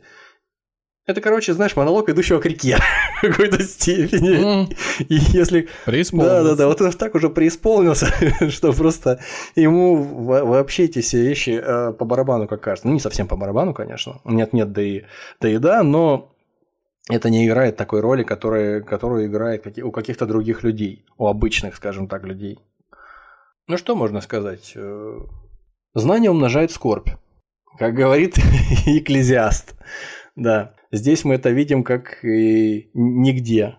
Э, в действительности это, конечно, даже, это даже не вопрос, следовало ли проводить такой опыт, такие исследования, такую операцию этим ученым или нет, насколько это этично, насколько, насколько этично было профессору Преображенскому превращать собаку в человека, насколько было этично доктору Франкенштейну э, создавать свое чудовище из мертвых трупов, а потом, о ужас, это же чудовище из мертвых трупов, а ты сделал из мертвых трупов подобие человека и оживил его, так что ты хотел? Причем из трупов, по-моему, чуть ли не преступников вообще. Это не важно, там не, не совсем понятно, там не описывается даже, что там только из трупов, там из неживой материи живая материя была создана одним словом. Каким образом, непонятно. Очень э, так это общо и абстрактно, потому что Мэри Шелли э, соответствующей квалификацией не, квалификацией не обладала, если она вообще была. Все самое злое собрали и сотворили чудовище, прямо как э, в Футураме был автомобиль из всего самого злое, и включая даже дворники с автомобиля Гитлера. Да, кошмар. Но тут дело не в том, что сотворили что-то злое, он-то не злой, этот Франкенштейна монстр был, он просто появился и э, хотел жить как и любой другой человек. Ну ладно, а вот... Здесь, здесь конечно, сложно сказать. С одной стороны, это и причем на протяжении всего романа тебя разрывает тоже от мысли о том, э, что сначала ученые требуют благодарности, потом он упивается э, осознанием того, чем он стал и чем он был. Потом ему наоборот кажется, что и ему кто-то начинает говорить, та же самая Элис начинает ему говорить, что ты был гораздо лучше, когда ты был вот тем милым, э, добродушным и хорошим, простоватым парнем. И какие-то его старые знакомые по пекарне тоже самое говорят. Постоянное метание идет между тем, правильно это было или неправильно, как этот выбор можно обернуть назад, как его можно было не сделать. То есть она к нему такая, дорогой, для всех будет лучше, если ты снова станешь тупым. Да, и на, это, и на этой ноте вспоминается серия э, 12 сезона, 9 по-моему, серия 12 сезона «Симпсонов», где Гомер случайным образом осознает, ну то есть узнает в исследовательском одном институте, что он такой тупой всю жизнь, потому что Однажды в юности он засунул себе в нос э, мелок для рисования, и он застрял у него в мозгах. Да. И после того, как у него был коэффициент интеллекта 50, ему достают этот мелок, и он, у него превращается его 50 в 105, по-моему. И его все начинают ненавидеть, он начинает умничать, зато он с Лизой очень близко сходится. И он э, ходит с ней в библиотеку, они там обсуждают какие-то темы интересные Лизе, и Лиза ему говорит, что да, быть умным это быть одиноким и все такое. То есть, ну, у него, естественно, вся это, все его превращение происходит гораздо быстрее. И в какой-то момент он понимает, что это ужасно. Человеку с IQ 105 нет места на этом свете, говорит он. Вот. И, и, и мелок обратно Да, заезжает. да, да. Ему говорят, э, эти люди, профессора, которые ему сделали это извлечение мелка, они ему говорят, слушайте, ну мы не можем вам ничем помочь. Единственное, мы можем вам предложить э, недипломированного э, коновала хирурга и дают визитку МО. В общем, Мо ему вставляет назад этот мелок, и он возвращается домой таким же идиотом, каким и был. Но в конце Лиза э, идет за ним, он идет за гамбургером каким-то в холодильник, и у него из заднего кармана выпадает э, записка, и в записке он говорит Лизе, что перед тем, как мне сделать эту операцию, хочу сказать, что я тебя очень люблю, и все такое. Очень, такая очень э, трогательная, милая история. Ссылочку, наверное, нужно будет в комментариях дать. И, собственно говоря, последняя иллюстрация на сегодня это вот как раз иллюстрация, э, кадр из этого э, мультика, из этой серии. Гомер спросил, а почему, спросил врача, э, там такой негр-врач у них есть. Он его спросил, почему раньше-то не узнали, что у меня мелок в голове. Он говорит, все очень просто. Когда я брал раньше твои э, рентгеновские снимки мозга, я всегда так большим пальцем прикрывал. А, прикрывал, держал, да. Я никогда его не видел, не замечал. А теперь, да, конечно. Ну ладно, я пошел. Вот.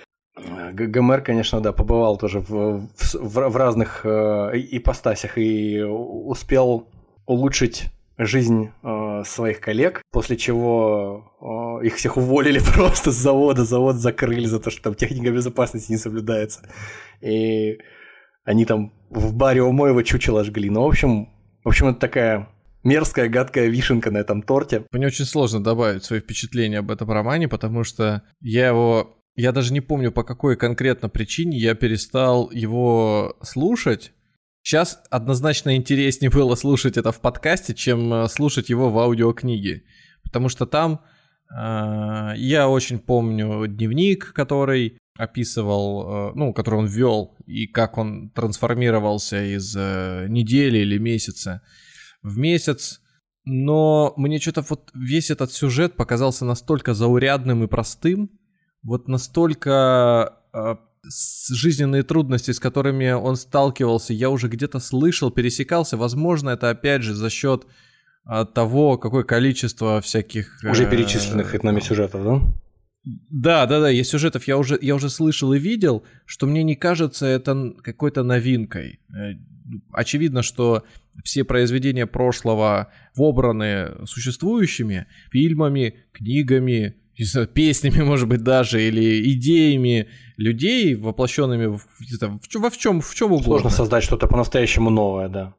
Ты когда читаешь первоисточник, ну, кажется, он слишком какой-то куцый, что а ли. А может быть, ты все-таки рассказ аудио слушал, а не книжку? Вот я не могу сказать. Я не, не, не, не, не, он не короткий, там э, длинное все-таки, было все-таки это книга. произведение, это сто процентов она была длинная, да, я не помню, сколько часов я отслушал, но что-то меня, короче, она не... Ну, дорога была длинная, это сто процентов часа, наверное, Ну, значит, нет, значит, это книжка все таки Причем, причем еще с ускоренную, то есть я больше, чем 4 часа, значит, осилил. Это я к чему? Вот, например, сейчас читать того же Беовульфа, ну вот, например, ни, ничего там сверхъестественного нет. Зеленого рыцаря, вот, ну, из того, что, да, вот мы, что обзоры там делали, тоже ничего э, сверхъестественного. Вообще, вот кни... Зеленый рыцарь, ощущение, что его написал ребенок. Очень просто, очень линейно, без каких-то сюжетных поворотов или уникальных концепций. Точно так же, просто двигаясь дальше, вероятно, из-за большого количества, как я уже сказал, пересмотренного, веро- вероятно, по той же причине и цветы для Элжернона мне просто показали... Может быть, я не дошел до того момента, когда начинается вот этот вот... Э- Настоящая трансформация. Переломным... Да-да-да-да. Нет, я, кстати, по-моему, дошел до того, как он начал, как, как, он, как у него начало этот, ухудшаться состояние. Я еще почему-то за, запомнил, что он должен был именно умереть. Просто он увидел в, в этом учреждении, в которое он посетил незадолго до того, как стала начинаться деградация, что там была речь о том, что некоторые э, состояния вот подобного рода, связанные там с тем же самым Паркинсоном, с тем же самым Альцгеймером, они могут приводить к тому, что не только интеллектуальные способности ухудшаются, но и э, какие-то простейшие функции организма начинают отказывать, просто дыхательные какие-нибудь. Ты умираешь в конце концов. Да, ну вот, может быть, мне показалось, что все зак- закончится именно этим и приведет к тому, что главный герой умрет. Ну, да ладно, дело-то не в этом, это вот э, мое впечатление было, но если бы я не читал книгу, не слушал, вернее, ее, а послушал бы сейчас тебя, у меня бы сложилось ощущение... Более выгодное. Я бы, наверное, может быть, с большим удовольствием бы читал, чего-то ждал. Сложно сказать, да, вот так вот, э, отмотав назад. Но теперь у меня нет желания перечитывать, потому что те моменты, которые у меня э, были не закрыты, я сейчас узнал. Я тоже не скоро Чего, вернусь. Как минимум заканчивать. Вряд ли скоро вернусь тоже к этому, потому что как-то обухом по голове, честно говоря, ударило меня. Э, я быстро это пробежал, всю вот эту вот жуткую для меня, удивительно интересную, как мне показалось, и жуткую одновременно, очень реалистичную историю. Мне не показалось, что она, как раз таки, в отличие от тебя, мне не показалось, что она такая тривиальная. Но вот, э, я не думаю, что я буду готов в ближайшее время там рассказ тот же самый, ну, то есть первоисточник для романа перечитать сама вот эта ситуация, с которой сталкивается человек в попытке осознать, э, что с ним происходит, улучшается или ухудшается его борьба с собственными фобиями, страхами. Поначалу он до этого даже не осознает, он бесится, злится ну, от того, да, что да, его пытаются да. тестировать, а они ему говорят каждый раз, что, ну, то есть первый месяц точно, что, мол, ты этого не замечаешь, но э, твои данные свидетельствуют сами за себя, ты становишься умнее, причем как в сказки о царе Салтане, по-моему, и растет ребенок там не по дням, а по часам, буквально так. Короче, у меня нет э, таких переживаний, что у меня слишком много или наоборот слишком мало интеллекта, который я еще тем более единственное, что может быть дальше, это буду терять. Пример, который рассказал с пин-кодом, наверное, подчеркивает как раз мою склонность к а, самоанализу, некоторому самоанализу, и меня вот такие вещи вообще не пугают. Вот, э, я, я представляю, нет, я под, подозреваю, что что-то может случиться, и это не обязательно должно быть связано с каким-то медлительным процессом, это просто может быть внезапно внезапностью, которая меня сразу из одного состояния переведет в совершенно другое, где я не смогу ни двигаться, ни, ни разговаривать, может быть, даже, там, не знаю, видеть или каким-то образом думать. И, ну, у меня, это, у меня просто свое специфическое к этому отношение, поэтому такой вот эмпатии к главному герою, наверное, я не испытывал. Ну и плюс ко всему Никита знает, что скорее я, как, как ты говоришь, не настоящий мальчик, да? Ну да, машина, прикидывающаяся настоящим мальчиком, да. Как в, в сказке про Пиноккио, да лишен определенных, может быть, там чувств или еще чего-то, вот, но... Ну, иначе, э, иначе бы финансисты не взяли, там только рептилоидов берут, а, вот, поэтому... Мировая закулиса полнится явно не, не романтиками. Не, не, не людьми с высоким уровнем эмпатии, да. Этот э, Марк Цукерберг не даст соврать. Кстати, отличный сотрудник. Э, этот, как это? Рептилия месяца. Да, да, да, да, да. Очень, э, очень чуткий человек. Всем рекомендую. Спасибо, что добрались до этого момента. Слушайте нас на всех площадках, где вам удобно. Одновременно. На Яндекс Музыке, на Apple подкастах, Spotify, Литресе, может быть, звуки. До свидания. Всего вам доброго.